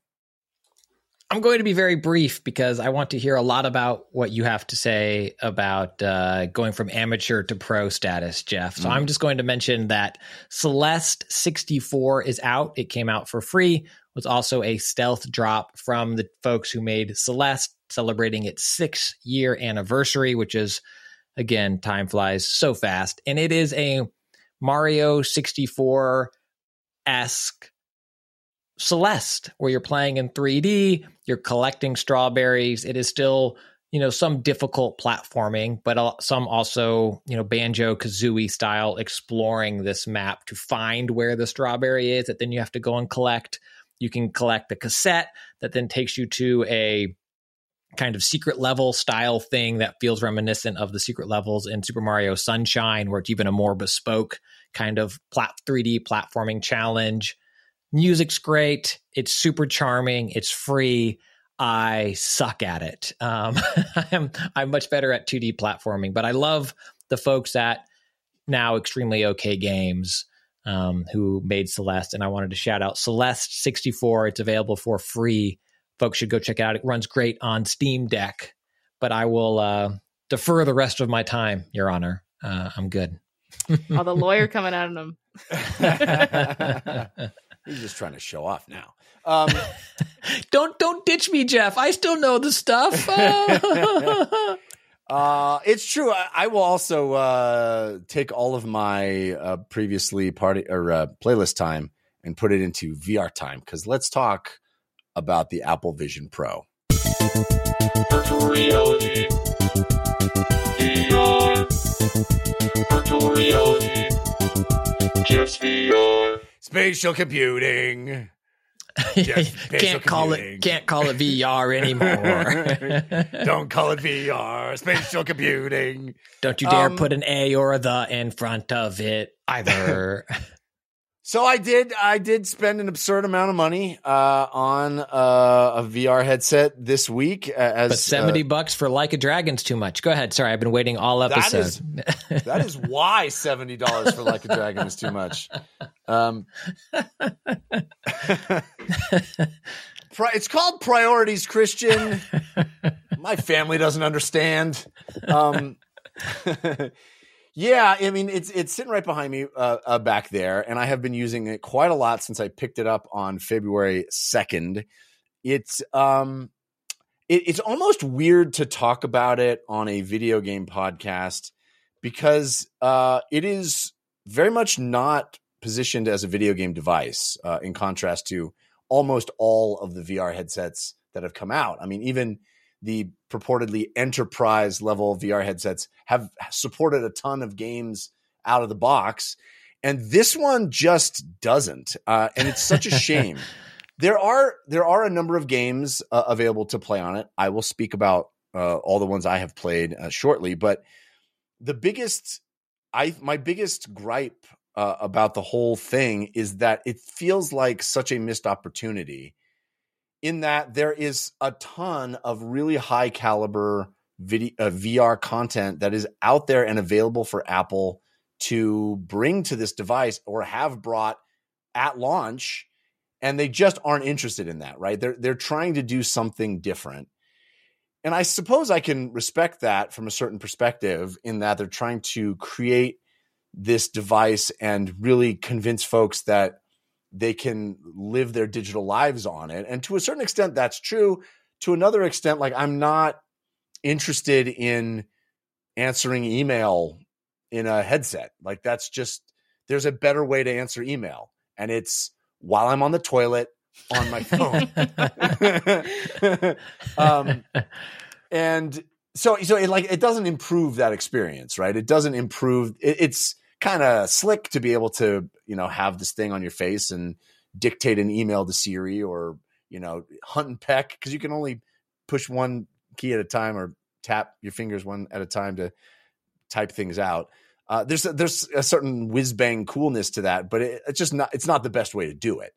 Um, and i do think the video game side of it has proven to be for me very compelling and i wish apple had embraced that more that said i mean i'm open to any questions uh, either of you have about it if, if you're curious.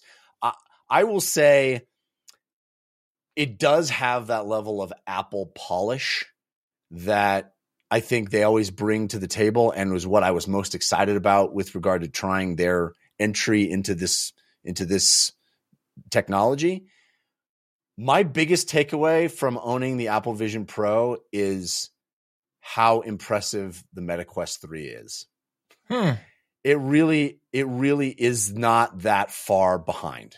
Okay. Um, I think as cool as the you know controllerless interface is and how well it seems to work, tapping your fingers is like clicking a mouse uh, button and it works. It's it's it's very well done. It's very well integrated. It feels relatively natural. Um, you know, you're you're clicking a mouse by tapping your fingers together, and you are moving the mouse by moving your eyes, which is really cool, but also can be a bit fatiguing. My because- mouse is, keeps hovering on characters' butts. Why are you looking at that butt the whole time? And now you're Why are you- clicking it. Why are you clicking on so many butts? We Uh, know no. where you're looking. I'm not. I'm, I'm looking right at you, Jeff. I am clearly looking right at you. Quit clicking my bottom. no it's it's you know there's there's something really cool like for example you know put in your uh your unlock code and of course mine of course is you know one two three four five six as, as you know hey that's the same combination i have in my luggage um but it, let's say it was one two three four five six the of like looking at the one tapping your fingers looking at two tapping your fingers looking at three tapping your fingers looking at four tapping your feet like that is slick and fast and awesome. Hmm. And I just love this like boop boop boop boop. I can look around and just boop boop boop boop and do it. That's pretty pretty neat. And there is a pretty neat element about just tapping your finger, looking at something and tapping your fingers, looking over here and tapping your fingers.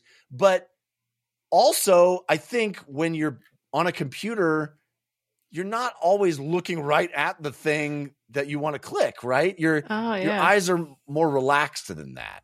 And at a certain point when you're really like, I need to look at this to get it right. I need to look at that to get it right. It can be a bit fatiguing. It can be a bit intense to like focus your eyes on the very thing I want and make sure my eyes are focused on that because once I tap my fingers, whatever I'm looking at is what I'm tapping. So don't like look at it and then look away and tap because you'll be look you'll launch the other app that you didn't want to launch. You know, it's so as naturalistic as it is and, and natural feeling as it is, there is like a, a concentration that maybe as the weeks and months pass will will even settle into being more natural. But I think it is like there's a specificity that you want when you're operating a computer. You want to make sure you're telling it the right things.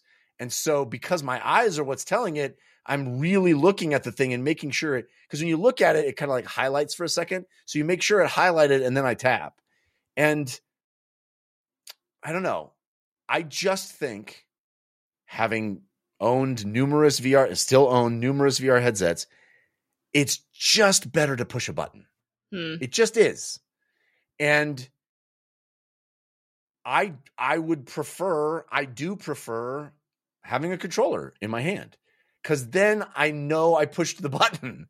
There's no well, did I hit the right thing? Did I I pushed the button, you know? Like and maybe that will go away because for the most part it's very well tuned and accurate, but not as accurate as my button and my little stick, you know, selecting what I want to select.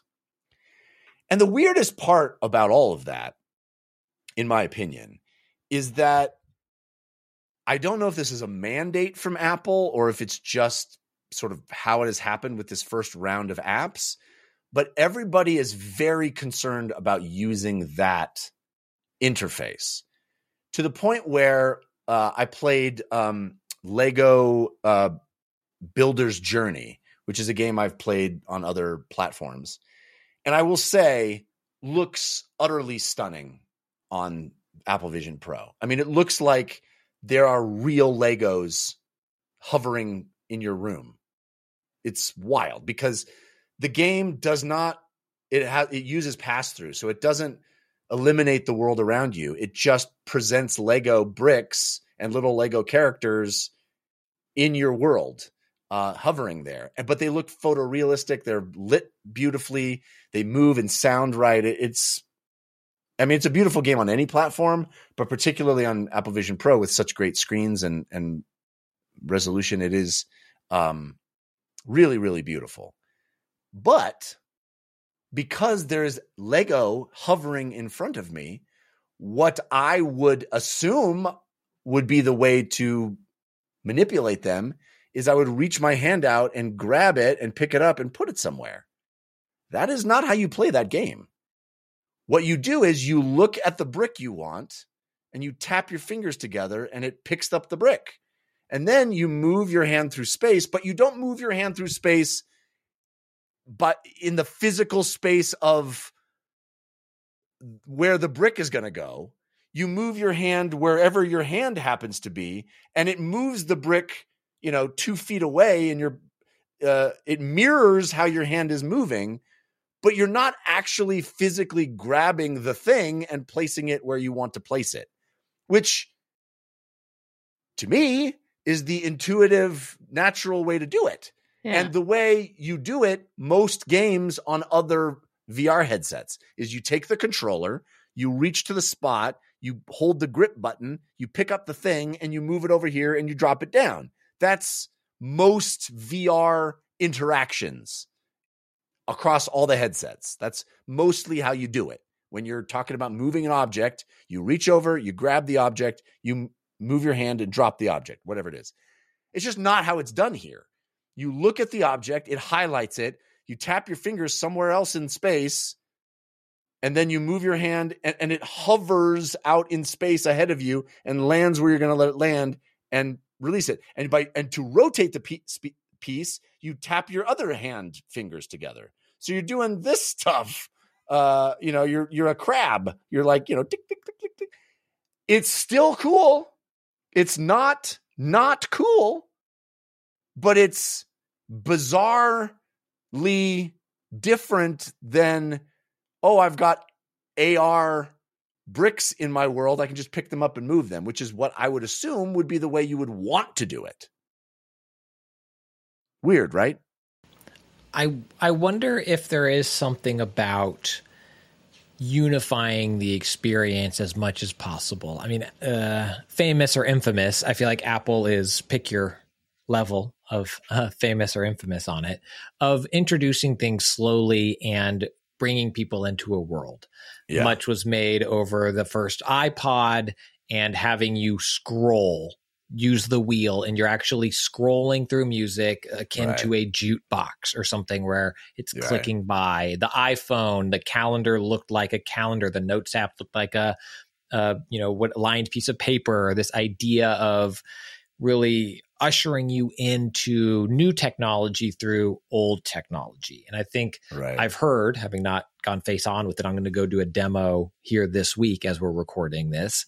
Um, but this idea of people joke, oh, it's an iPad on your face. And to some extent, yes, it is because you know how to use that. So we're going to ease you into this experience. And I do think there's something interesting about the look and tap, again, having not tried it yet, but this idea of it being universal, a universal language that just kind of works and is perhaps less fatiguing than, you know, keeping my arm out and straight, you know, and holding nothing in my hand for 20 minutes as my arm starts to tremble because Right. I've had Well- my arm out. I I also played Synth Riders, which is a game that has been out on other VR headsets as well, and does control more traditionally in that Oh, interesting. it tracks your hands at all times, and your hands are replaced by icons, for lack of a better term, you know, uh, objects. And you know, Synth Riders is like a is a Beat Saber esque rhythm game, but instead of uh, having lightsabers that you slash the beats, um, it's just sort of uh, orbs that you need to reach out and touch.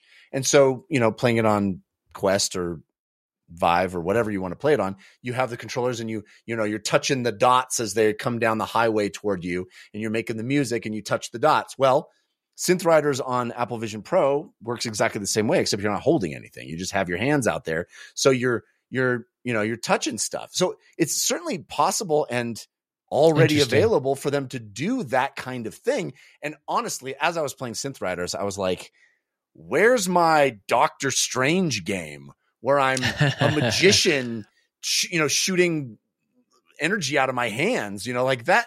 That's awesome. Um, give me, you know, not holding a controller, but and and you know, I have to make the symbols of my fingers like Doctor Strange does in the movies because it has that level of fidelity. It knows which fingers I'm holding up. That would be rad. That'd be Make cool. that game. Um, What's so- Avatar like, though? Oh man, it's so good. It's the best way. it's better than watching in the movie theater, Really? honestly. Yeah, because I'm uh, in the movie theater. It's like you get those crappy glasses that 400 other people wore, and they put in a bath of of disinfectant, you know, 27 times that day, and you know, and they're flimsy and they're kind of crinkled. And I wear glasses now, so I have to put those movie theater glasses over my Oh, actual it's the glasses worst. It's the worst. but with my Apple Vision Pro, right? I I got $140 glasses inserts that I uh that click into place with magnets and it's so rad and it's perfect and my vision's crystal clear in that thing and you know, I push the button and now I'm in a giant movie theater instead of my house and it looks like a giant movie theater and it's huge and it the it's crystal clear and the 3D is popping out and depth is amazing and it's just the audio is phenomenal. I mean it is. And there's a ton of 3D content on the Disney Plus app right out of the gate. I mean, I watched The Last Jedi. I watched Endgame. I watched Way of Water. I mean, there's like you know tons of Pixar stuff, and and there's lots of uh, Fury Road in 3D. So there's both the like you know native 3D stuff and the uh, post process 3D stuff, but all of it looks really good. It's so bright and vibrant and crisp. It's like you're at the mercy of those movie theaters to b- boost the brightness to get past the dimness of the little glasses that you have to wear. No, not here, man. It's it's gorgeous. So if you like 3D movies, which I think fewer and fewer people do, but I do, um, it is the way to watch them is on Apple Vision Pro. But also, you know, not bad on Quest 3. Quest 3, not a terrible experience watching a 3D movie. So ask like, what about a 2D movie? So, you know, you've talked about it publicly, so I'll talk about it for people who have forgotten. You have a projector, you have a movie theater, uh, you know, a home theater at your house. You also have nice television flat screens, and you have multiple VR headsets. So, yeah. my question to you that is not my personal question that I I'm I'm asking this as a proxy for our audience. I'm not ask, I could ask you this offline. I don't want to take up everybody's time with my own personal questions Right. for you.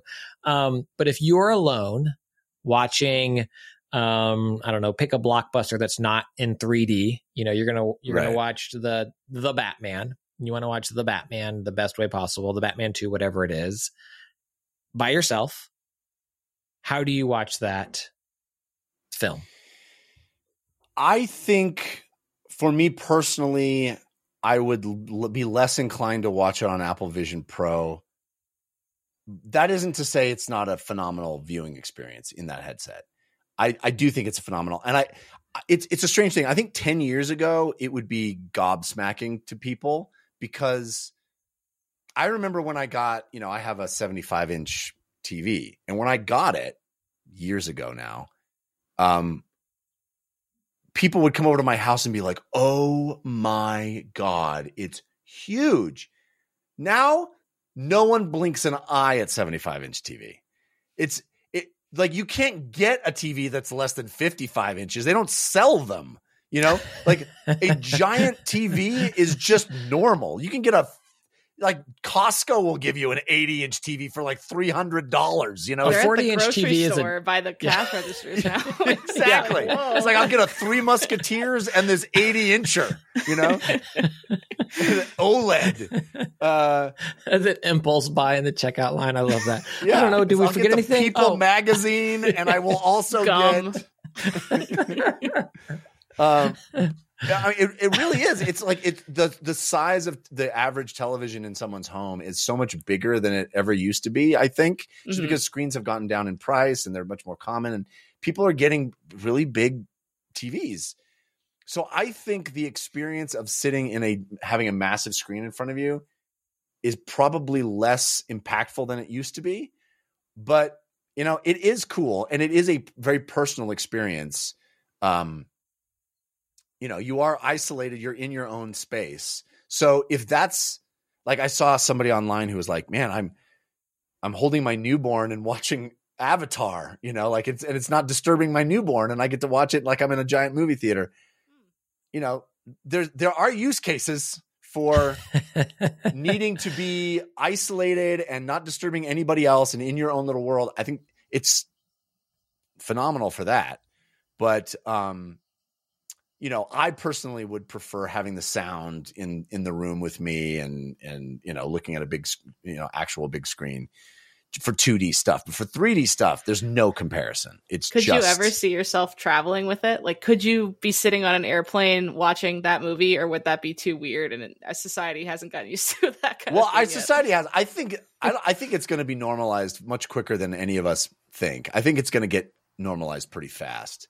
And in that situation, I think, you know, yeah, there is this weird require. You know, they say this uh, heads, headset is expensive, and it is.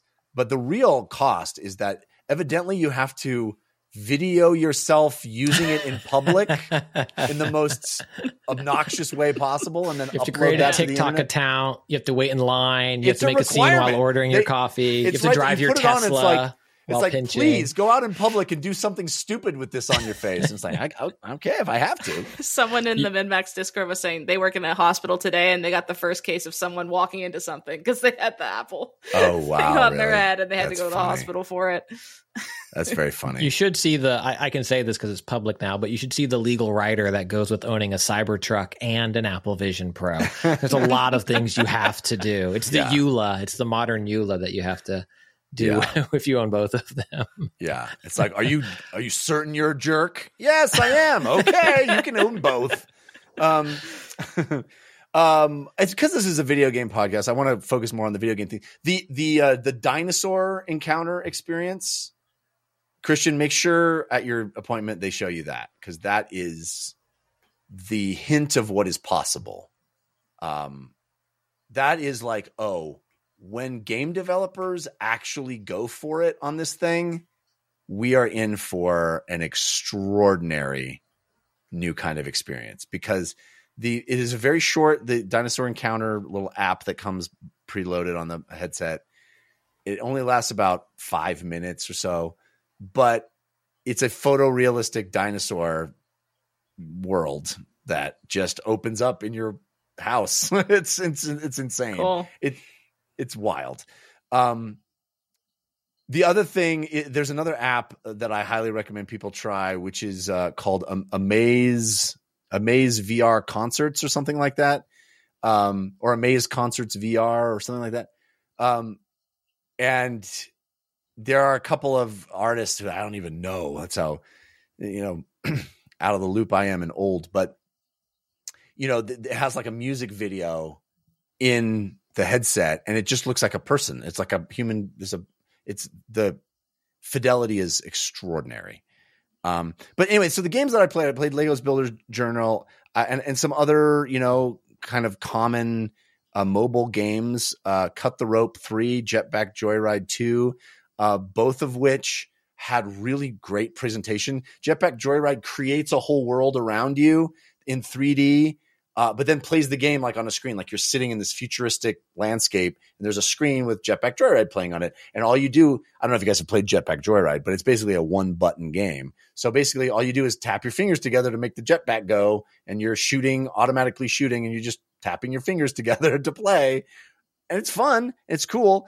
Um, similarly, Cut the Rope is you know a little puzzle game mobile mobile puzzle game but it creates this really awesome three-dimensional frame that the game is in and has layers of 3D in it. So it looks really impressive. But again these are not taking full advantage of what this thing does best. It's just like a neat presentation of what is ostensibly a 2D game. And you're you know closing your fingers together to cut a rope and try to get the baby monster to the mommy monster. Very fun game really cool presentation but like I want you know, I want to see what this thing really can do with with VR games, and uh, with just nothing like that right now.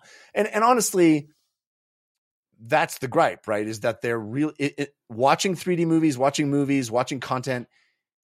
That's the bulk of what's available to be done on this thing right now, unless you you know plan to do computing and have it be a Mac screen extender and and you you can have screens all around you. It's kind of neat, but not what I come to the yard for. For me, the killer app right now is the spatial video. Spatial video is extraordinary and it is it it I think it's going to be how the world records things going forward. I I I do think you know how we all maybe not you Haley because you're you're so young, but um uh Christian and I you know look back at Whoa, photos from whoa, youth. whoa, whoa! Yeah, yeah. Also, The old guys, me. the old guys, me no, and Christian I don't know what you're talking about. Mm-mm, no idea. we look back on at, at photos from our youth and we're like, man, we thought that was like a good photograph and it looks like crap. You can tell Yeah. it's pixelated. It like the, It not even awful. The, the the physical thing or the You digital can barely even looks. see the yeah. people there. It's the, it's, the quality is awful compared to like these incredible, you know, you know, five billion megapixel, gorgeous HDR light. You know, it's just it's just gorgeous. These photos that we trivially take all day long. Just oh, here's a picture of the the the uh, bill at the at the at dinner. I'll just take a picture with the greatest camera that has ever been invented by humankind. Um, but and so you know, it's hard to imagine like, oh, that those photos are going to look you know old to my kids. Yeah. But I think this is why, because they are going to expect a three dimensional representation of the world to be what is captured. And I have gotten completely addicted to capturing three dimensional videos of my kids because it to me feels like the closest thing to really capturing a moment in amber. You know, it a photograph is like, oh, remember we did that, and I love that. But this is that science science fiction movie that we've all seen where the person is crying looking at the three-dimensional video of their family from before the Reaching out to the holographic face and their fingers tremble through it. I, I did that exact thing this week. That was me. yeah. I'm the post-apocalyptic guy looking at the holotapes, you know? Uh and it it really is that powerful. Uh and I'm like I got obsessed over the last 3 days of just recording these moments with my kids in 3D. And and because Apple geniusly put it in the phone, made the phone capable of recording. You don't need to be wearing the Apple Vision Pro to record that. oh, cool. It's allowed me to be out on a walk, out, you know, doing fun things with my kids. Now I'm recording in three dimensions. I recorded my son uh, tested for his uh, brown belt in Taekwondo this weekend. Recorded that. Went home. Felt like I was standing there watching it in my Apple Vision Pro. And you can do that on Quest 3 now also, which I think is pretty incredible that Meta was like, that's great. We'll take that. Um, Brilliant. which I think the five hundred dollar version, the one the one seventh the cost version, allows you, and they don't need to build the infrastructure of how do you record them because Apple's doing it for them. Apple has all the phones for people, and you're just like, oh, you just watch it on this very much less expensive. Now, having said that, I really wanted to do a A B comparison, and the update as of our recording evidently is rolling out in stages. So my Quest 3 has not updated to 6 point or 6.2 or whatever the uh, new OS version that allows you to do that. So I have not been able to see it in Quest 3, but I will at some point and I will report back. But that is to me the, the killer app right now. It's like I spend hours just looking at these videos over and over because Daddy, it's so powerful. Daddy, Daddy, come play with me. I can't, son. I'm watching this video of you from earlier. That's right. Five minutes ago, I'm cr- I'm crying about how you're going to grow old before my very eyes. I don't. I won't spend time with you now. I'm looking at you then. Don't you Exactly. understand, child? yeah, so you're telling me if I want to have a kid, my partner's going to be recording the birth video in spatial. There you go. 3D. Yes. I don't want to live in that world though. Just, uh, something, something still 2D, please. You've never you've never seen crowning in 3D. How do you think that ship came out of that baby's mouth in Death Stranding 2? Oh, of course, spatial. spatial. video. Yeah, Spatial literal video. spatial. Um, Video. I'm I'm sure I'll have lots more to say about uh, Vision Pro going forward, but um, you know it's obnoxious. Uh, My my my review is you know at this price point it is absurd for any human to own this thing, including me. Um, and not take it out to dinner with you at every time you go. uh, but uh, but I do think it is going to mainstreamify this tech in a way that I've been hoping for for the last what ten years, five years. Um, so I, I- do think that's going to happen, and I I'm really excited to see it. And I think honestly, Quest Three living in the slipstream of this thing is going to be so great for that tech because, like I said, as great as the pass through is on Vision Pro, it's not it's not seven times better than Quest 3. It's better, undoubtedly. It's not seven times better. And it is seven times more expensive. And I think Quest 3 is does a remarkable job at its price point of delivering a lot and and so much more to do on it, especially if you're into video games. So much more to do on it. So you know, I'm bullish on where VR is going because of it. And uh, you know, as as developers start putting stuff out on Vision Pro, maybe I'll change my tune, and maybe it'll show that it can do things that leave uh, Quest Three in the dust. But as- as of right now, Quest Three is just a fantastic value proposition if you're interested in VR. All right, I've talked enough about that. Let's wrap the show up uh, with our parting gifts. We do have parting gifts coming up. But Haley MacLean, thank you so much for being here. You are so much fun to talk to. It was a blast meeting you and, and having you on the show. Thank you so much for having me. No, that was great. I, I appreciate the breakdown because I can never afford that. So I'd like to hear, especially from a fellow glasses wearer, is it worth it? Does it actually work? Can you see things? Because sometimes when I play, I only have a PSVR, and sometimes I my vision just conks out wearing glasses with VR sometimes, and I get barfy just because my eyes are so bad, not because the tech is bad. I, I hear you, and and honestly, that was my one of my biggest concerns uh, with Vision Pro. But I have to say, I am so impressed with the inserts. Uh, they're not cheap, but they work way better. I bought third party custom inserts for my uh, PSVR two, and they're fine. But this is so slick because they have little magnets that click right in. If you want to have your friend look at your Vision Pro, you just pop them right out. It's so simple, so nice. easy. It's really really lovely. Um, and uh, it doesn't support all prescriptions. So if you have like a big stigmatism, they won't allow any prism uh, value on the prescriptions, at least not now.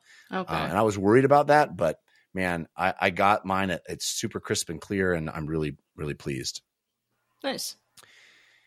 Tell folks, uh, Haley, where they can keep up with you and all the cool stuff that you do online. Yeah, uh, my Twitter slash X, whatever, Blue Sky is Haley Fax, H A L E Y F A X. That's because I'm from Halifax, Nova Scotia. I, I say that because I've realized people I've known for years are like, oh, they get my pun like very late because no one really knows about where I'm from. It's a very like a small city on the eastern coast of Canada. Um, but yeah, I'm on there a lot. I'm also on MinnMax. I'm the community manager, and then we have a companion podcast we just started recording just a few weeks ago. We've kind of revamped things for 2024. Um, and Bonus Pod is now our companion podcast to the MinnMax show. So we record that every Monday. And then our Discord users actually get to call in, like um, at a certain Patreon tier, and be on that episode too and talk to us and stuff. So that's very fun too. And it's fun that Discord allows for that. Yeah, very cool. And then, yeah, my law stuff, my law firm's called Voye Law. And uh, we specialize in cross border um, transactional stuff, but I, I'm on there specifically for video game related things. So publishing agreement reviews, game dev stuff. Like 95% of my clients are game devs, and it's the best because they're so chill. Oh, like sometimes I hear horror stories from other lawyers, like, my clients were just so mean to me. I'm like, mine gave me a game code.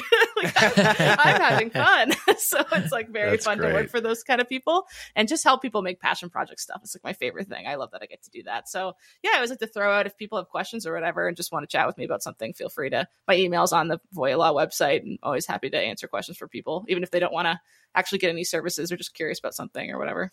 Awesome. Yeah. Very, very cool. Love it. Christian Spicer, what about you? What do you got going on this week? Well, we have uh, new merch for this show that you're sporting, I'm sporting, hats, cu- Nice. cu- cups, cubs.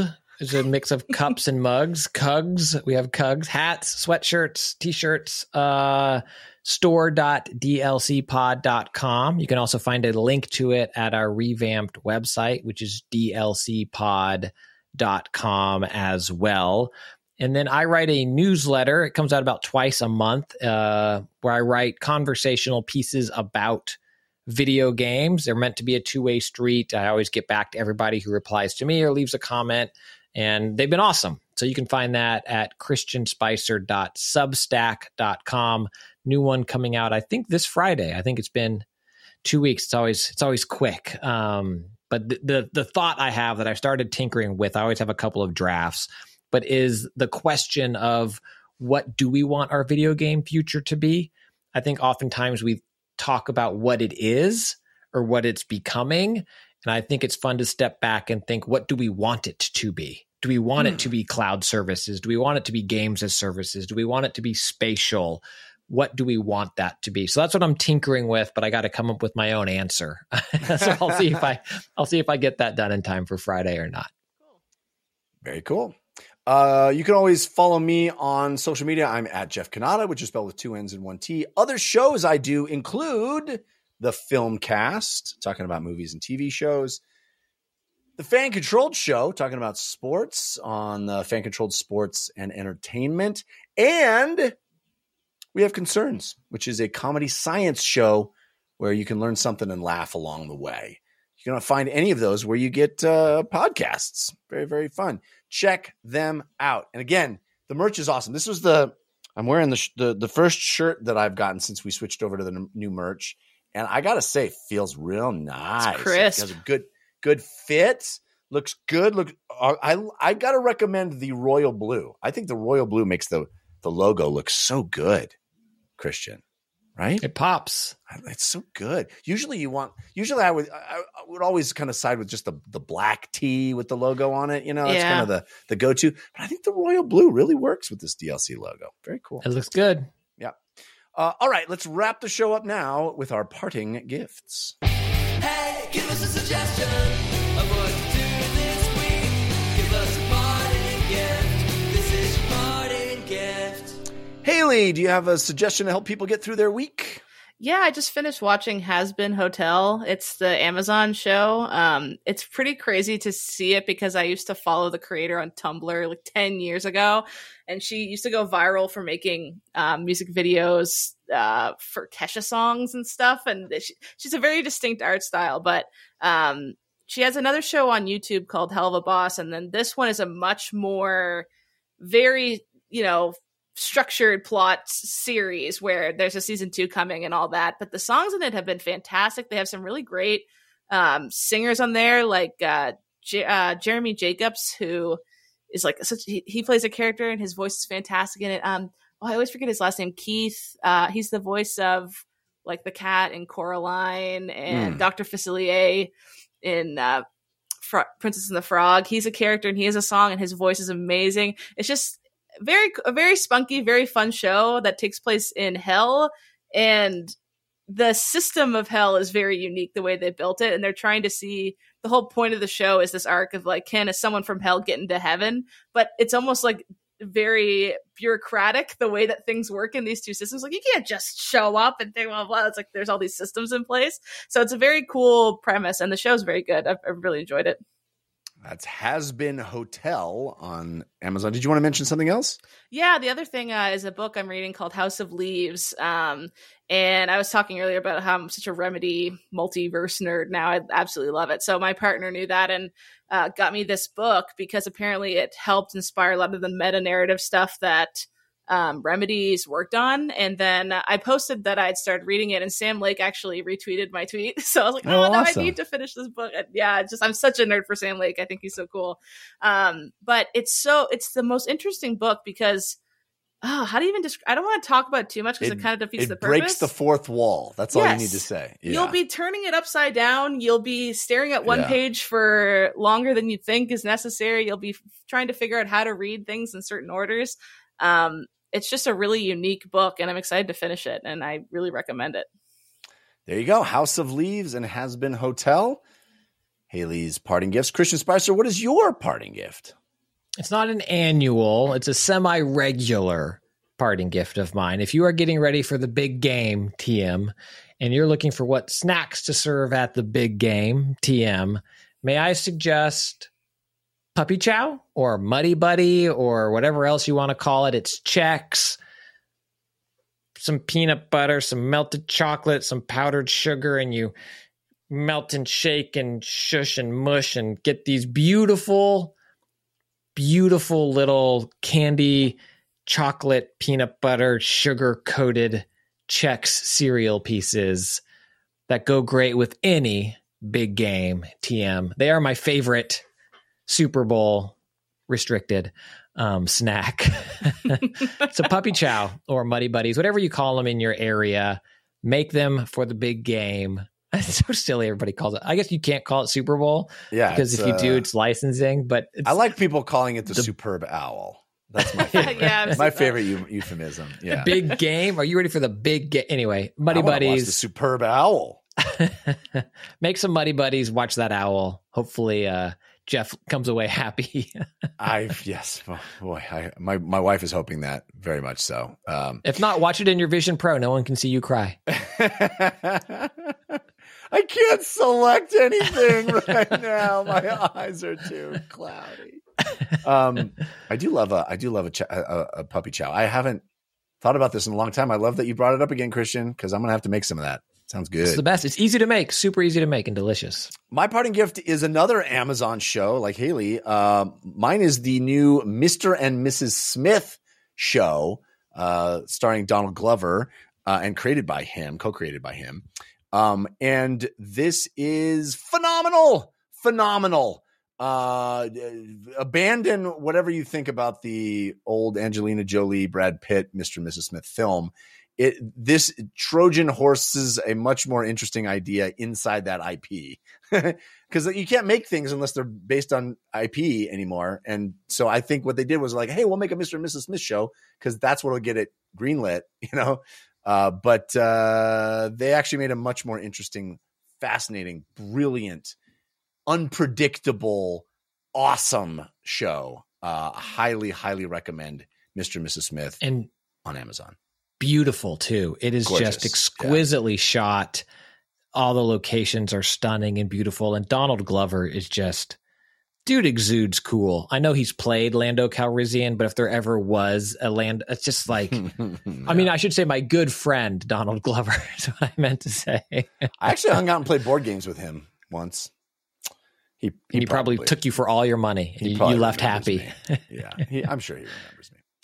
Uh, we got a listener suggested parting gift. This comes to us uh, from Dave. He wrote into dlcfeedback at gmail.com. Uh, Dave writes uh, Recently, Christian enabled Spotify compatibility for the Patreon DLC feed, and I thought it may be useful for others to know it's now available. Thank you again to Christian for doing this. And now I can listen to all of the DLC goodness on Spotify while playing Valheim on my Xbox. Thank you, Dave, for letting me know I needed to do it. I didn't know it wasn't already done. Yeah, we Apologies. thought it just automatically happened. Anyway, uh, Dave continues. Now for the actual parting gift. You've likely heard of Chicago style deep dish pizza, which, which is delicious. But for my parting gift, I highly recommend trying out Kenji Lopez Alt's thin crust, tavern style sausage and giardinera pizza. I don't know if I pronounced that correctly. That was a mouthful. If you grew up in the Midwest, you likely had this type of pizza and it delivers on all fronts. His recipe is for two 14 inch pizzas, including a delicious fennel sausage and a no cook tomato sauce. We ordered the hot giardiniera he recommends, and it's one of the best. It's gained popularity since it was featured in the New York Times last March, so you may have already heard of it, but you should try making it. It's a very simple recipe, and you shouldn't let the optional three to five day cold fermentation scare you off. uh, you make the dough, even easier if you have a stand mixer or food processor, and then just let it sit in your fridge until you're ready, or not. You can just use the dough right away.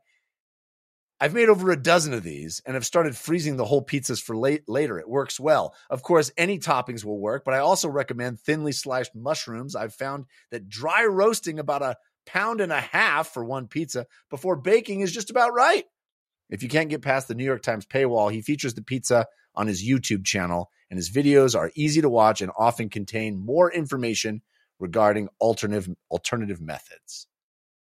Dave, love a food recommendation love pizza, love this, and I'm going to have to try it. Again, it's Kenji Lopez Alt's thin crust, tavern style sausage and giardiniera pizza. Giard, anybody know how to pronounce that word? No. Giardiniera? Not Giardia. It is not pronounced. Yeah, I was thinking it's getting No. a little close to that. Giard Gardinera? I don't know. Gardinera. Anyway, I don't Kenji. Lopez Alt is the person you need to remember. Uh, search for that YouTube page, and as will I, because that sounds delicious. Make that alongside my puppy chow for the big, Mhm. the big game. The big right. game, TM. Thanks again for listening. This is uh, this is where we end the show. We appreciate you listening, and we need to thank our musical contributors Patrick L, Sean Madigan, and Zero Star for making those awesome bumpers. Our theme song was composed by White Cube, which is Jason Sherry and T. Ryan Arnold. But we have to do we do have to thank our patrons. Our patrons are the reason this show gets to be made. We are grateful to you patrons. Thank you for supporting us.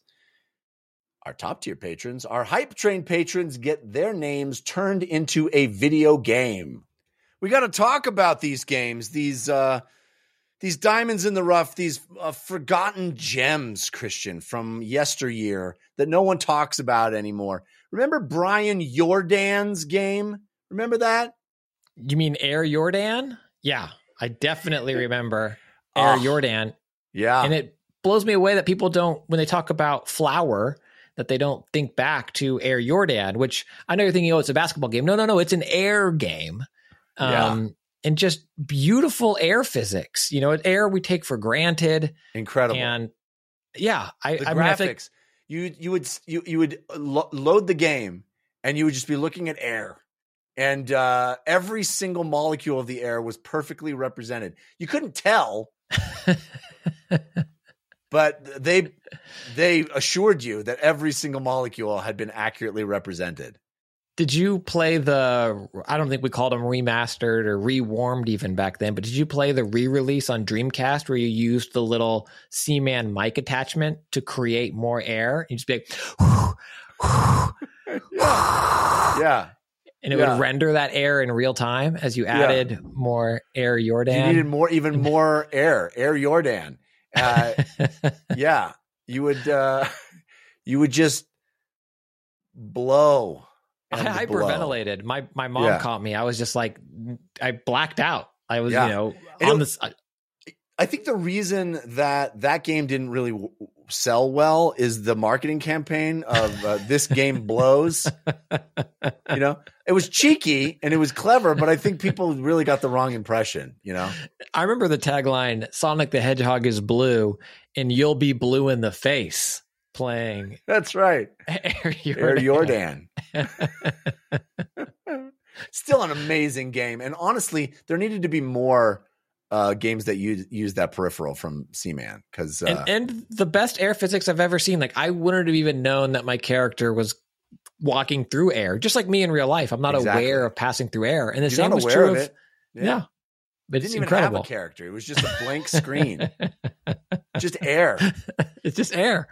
Yeah. It was just you could do anything you wanted with that air. They need to do a Vision Pro version of that. Could you imagine being Oh. surrounded by air and what that would Dude, feel like? I have no idea what that's like. Fresh air? No, no idea. That'd be incredible. Uh, that reminds me, though. Uh, there's another game we should talk about, which is the Kevin Ede game. Remember uh, the Kevin Ede game? I do. You could play it any day, any day you wanted to. Monday, Tuesday.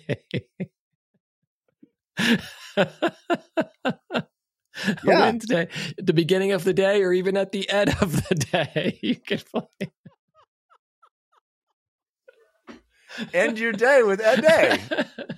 That's what they always would say. Yeah, which I loved to do because you know there are those wind down games. You play like an, you know, back in the day when I was like playing an intense LAN party of Halo, and I wanted to end my day with Ede. You know, because it was much more serene. It was that's why it reminded me of when we were talking about Air Jordan. You know, because it was it was in a it was in a similar genre of just games that made you you know sit in space and just think. You know, it was uh just it would just show the passage of time.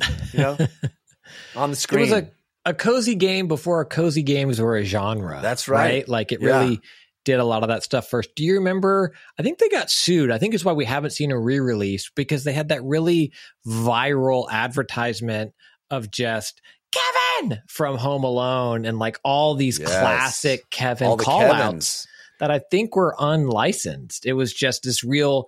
It's kind of felt like Yeah. Devolver Digital before Devolver Di- Digital was doing like the guerrilla marketing. And my friends and I at school, we could not stop talking about their ads. It was like pre Crash Bandicoot yelling outside, you know, Yeah. Nintendo and Sega headquarters. And I do think they ultimately lost that lawsuit, which is kind of shuttered the studio. But man, it was punk rock in the moment. It really was. It was brilliant. We used to play Seven Degrees of Kevin Ede. Which day did you play that on? Oh, any day. it's just pretty hard when you start thinking about like because the way you play the game, for folks who don't know, it's uh, Kevin Bacon. And you can always get back to Kevin Bacon, but you have to get back to Kevin Ede. And so, you know, did you play Sonic? Okay, well, Sonic is blue and Air Jordan is blue in the face. Air Jordan was on a Sega system. And, and so you have to like seven chances before you get back to Yeah. Kevin. And it's like, well, Kevin was the spokesperson of the PlayStation brand Mm. Back when they were doing that. And then you can kind of get back to Kevin Ede and then Yeah. you you win. It's, it's It was kind of pretty like genius. a puzzle game, a cozy, cozy puzzle game. the coziest of puzzle games, and you could play it any any day of the week.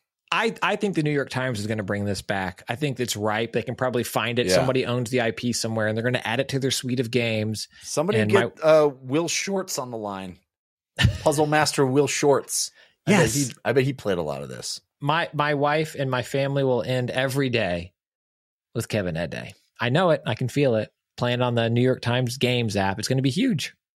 Well, we got to thank Brian Jordan and Kevin Ede for supporting the show at the hype train level. Uh, we appreciate it. We are grateful. If you'd like to have your name turned into a video game, become a patron at patreon.com slash DLC pod. All right. Thanks again for listening. We'll see you next time. Until then, think about what you put out into the world. Make it a better place.